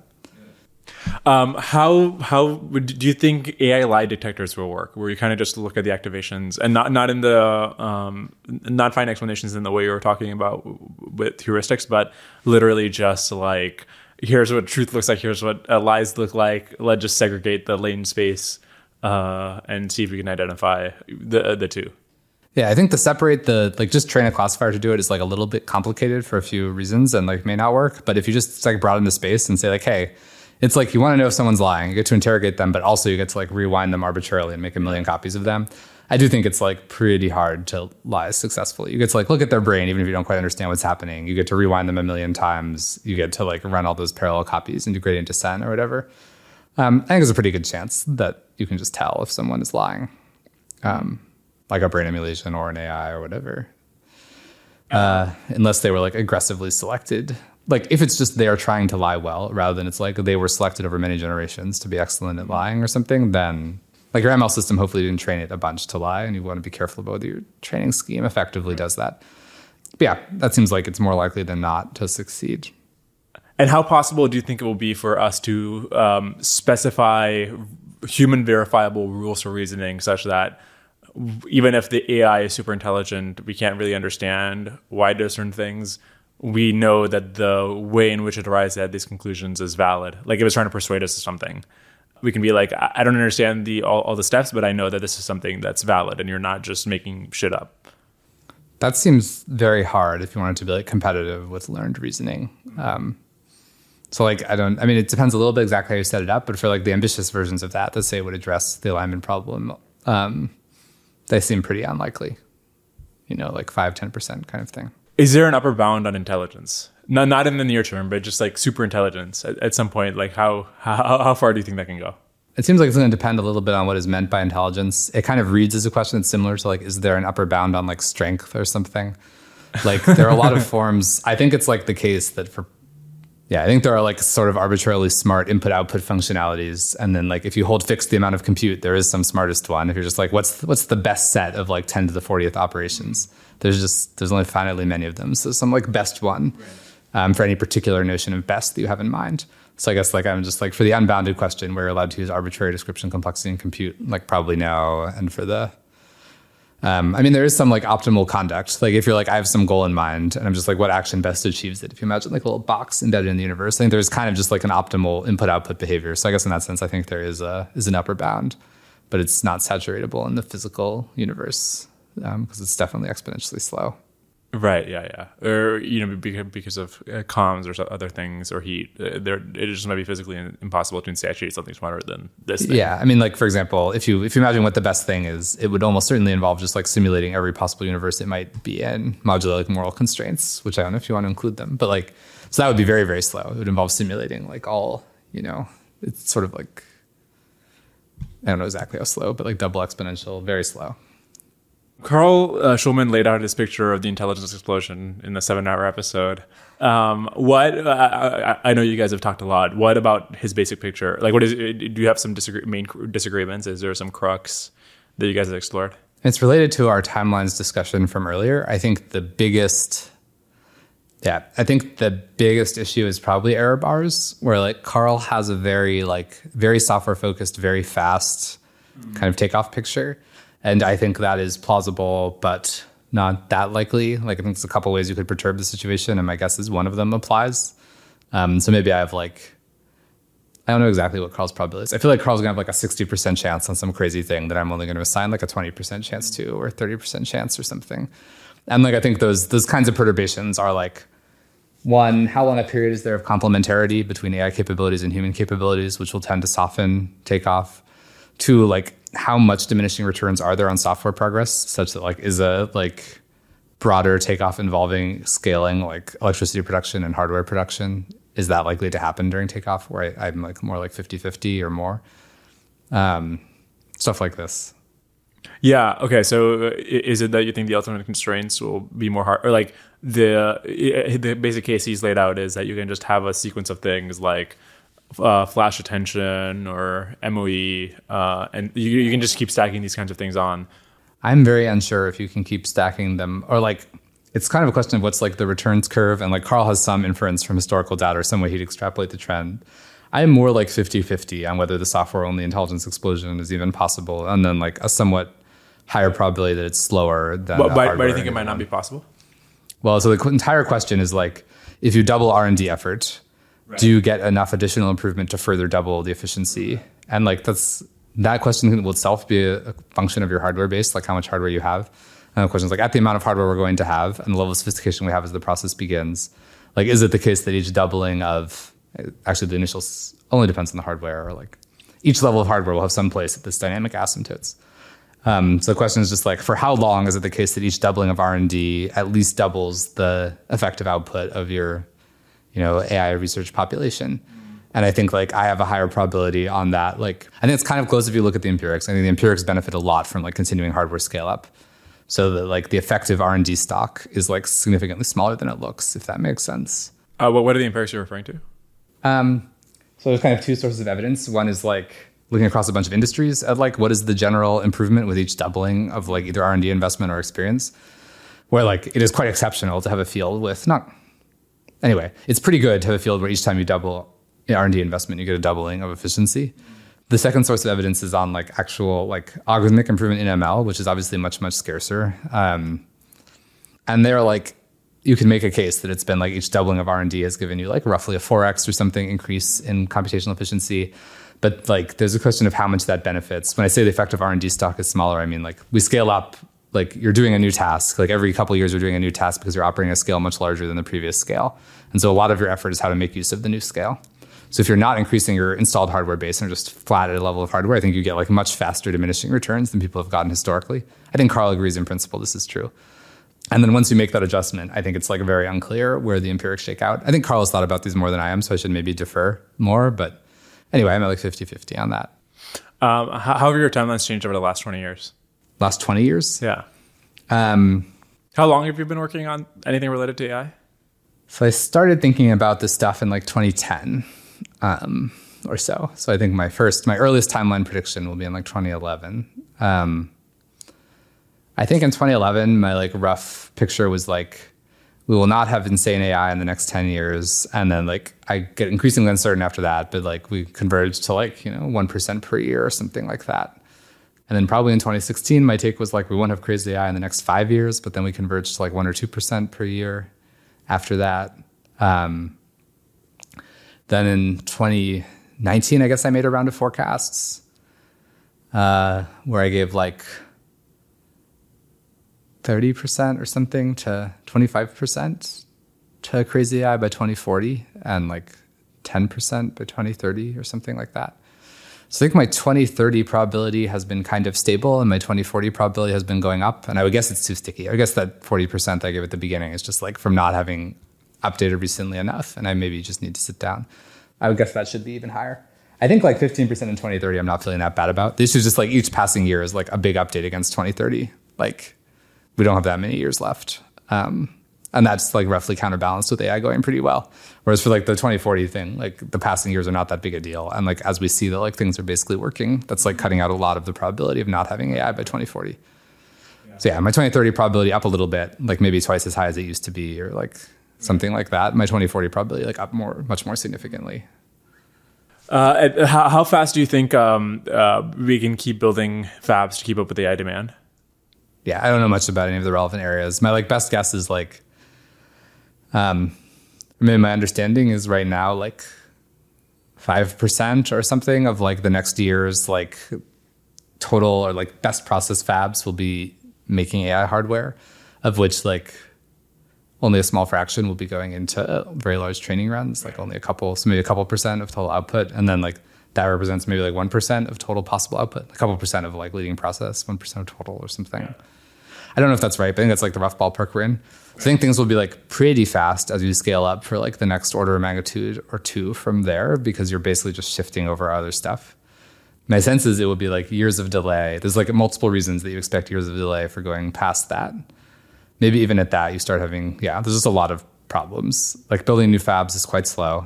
Um, and I don't think there's like, T S M C is not like planning on increases in total demand driven by A I, like kind of conspicuously not planning on it.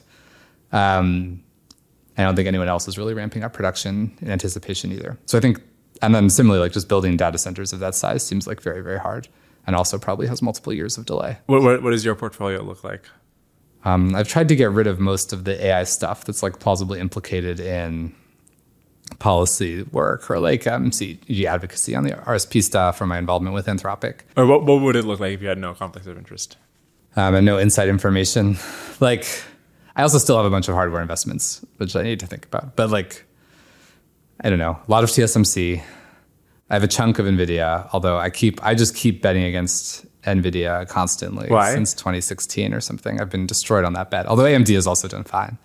I just like, well, now it, the case now is even easier, but it's similar to the case in the old days. Just a very expensive company, given the total amount of R and D investment they've made. They have like whatever, a trillion dollar valuation or something. That's like very high. So the question is like, how expensive is it to like make a T P U such that it's like actually outcompetes uh, H one hundred or something? And I'm like, wow, it's real level, high level of incompetence if Google can't like catch up fast enough to like make that trillion dollar valuation not justified. Whereas with T S M C, it's much harder. They have a harder moat, you think? Yeah, I think it's it's a lot harder, especially if you're in this regime where like you're trying to scale up. So like if you're unable to build fabs, I think it will take a very long time to build as many fabs as people want. Like the effect of that will be to like bid up the price of existing fabs and existing semiconductor manufacturing equipment. And so like just those hard assets will become like spectacularly valuable, as will the existing like G P Us and like the actual, yeah. Um, yeah, I think it's just hard. That seems like the hardest asset to scale up quickly. So it's like the asset, if you have like a rapid run up, it's the one that you'd expect to most benefit. Whereas like um, NVIDIA stuff will ultimately be replaced by like either better stuff made by humans or stuff made by with A I assistants. Like the gap will close even further as you build A I systems. Right, unless, unless NVIDIA is using those systems. Yeah, the point is just like anybody, the future R and D will so dwarf past R and D. Right, I see, and yeah. There's like just not that much stickiness. There's less stickiness in the future than there has been in the past. Like, yeah. I don't know. So I don't want to, not commenting from any private information, just in my gut. Having caveated, this is like the single bet I've most lost. Like okay. Not including NVIDIA in that portfolio. Uh, uh, and final question, there's a lot of schemes out there for alignment. And I, I, I think just like a lot of general takes. And a lot of this stuff is o- over my head, where I think I literally, it took me like weeks to understand your, the mechanistic anomaly stuff you work on. Uh, without spending weeks, how do you detect bullshit? Like uh, people have explained their schemes to me and I'm like, honestly, I, I don't know if it makes sense or not. Um, with you, I'm just like, I trust Paul enough that I think there's probably something here if I try to understand this enough. But with other, yeah, how do you, w- w- how do you detect bullshit? Yeah, so I think it depends on the kind of work. So for like the kind of stuff we're doing, my guess is like most people, there's just not really a way you're going to tell whether it's bullshit. So I think like it's important that we don't spend that much money on like, the people we want to hire are probably going to dig in in depth. Yeah. I don't think there's a way you can tell whether it's bullshit with, without either spending like a lot of effort or yeah. leaning on deference. Um, with empirical work, it's like interesting in that you do have some signals of the quality of work. Like you can be like, I mean, is it, does it work in practice? Like does the story, I think the stories are just radically simpler. And so you probably can evaluate those stories like on their face. And then you mostly come down to these questions about like, what are the key difficulties? Yeah, I tend to like be optimistic when people dismiss something because like this doesn't deal with a key difficulty or this runs into the following insuperable obstacle. I tend to be like a little bit more skeptical about those arguments and tend to think like, yeah, something can be bullshit because it's not addressing a real problem. That's like, I think the easiest way. Like this is a problem someone's interested in. That's just like not actually an important problem. And there's no story about why it's going to become an important problem. for example like it's not a problem now and won't get worse, or it is maybe a problem now, but it's clearly getting better. Um, that's like one way. And then conditioned on like passing that bar, like dealing with something that actually engages with like important parts of the argument for concern. And then like actually making sense empirically. So like, I think most work is anchored by its source of feedback is like actually engaging with real models. So it's like, does it make sense how to engage with real models? And does the story about how it like deals with key difficulties actually make sense? Um, I'm like pretty liberal past there. Um, I think it's really hard to like, E G people look at mechanistic interpretability and be like, well, this obviously can't succeed. And I'm like, I don't know. How can you tell it obviously can't succeed? Like, I think it's reasonable to take total investment in the field. Like, how fast is it making progress? Like, right. How does that pencil? I think like most things people work on, though, actually pencil like pretty fine. Like they look like they could be reasonable investments. Um, things are not like super out of whack. Okay, great. This is, I think, a good place to close. Paul, cool. Thank you so much for your time. Yeah, thanks this for is, having me. It was yeah, good yeah. chatting. Yeah, absolutely. Hey, everybody. I hope you enjoyed that episode. As always, the most helpful thing you can do is just share the podcast. Send it to people you think might enjoy it. Put it in Twitter, your group chats, et cetera. Just blitz the world. Appreciate you listening. I'll see you next time. Cheers.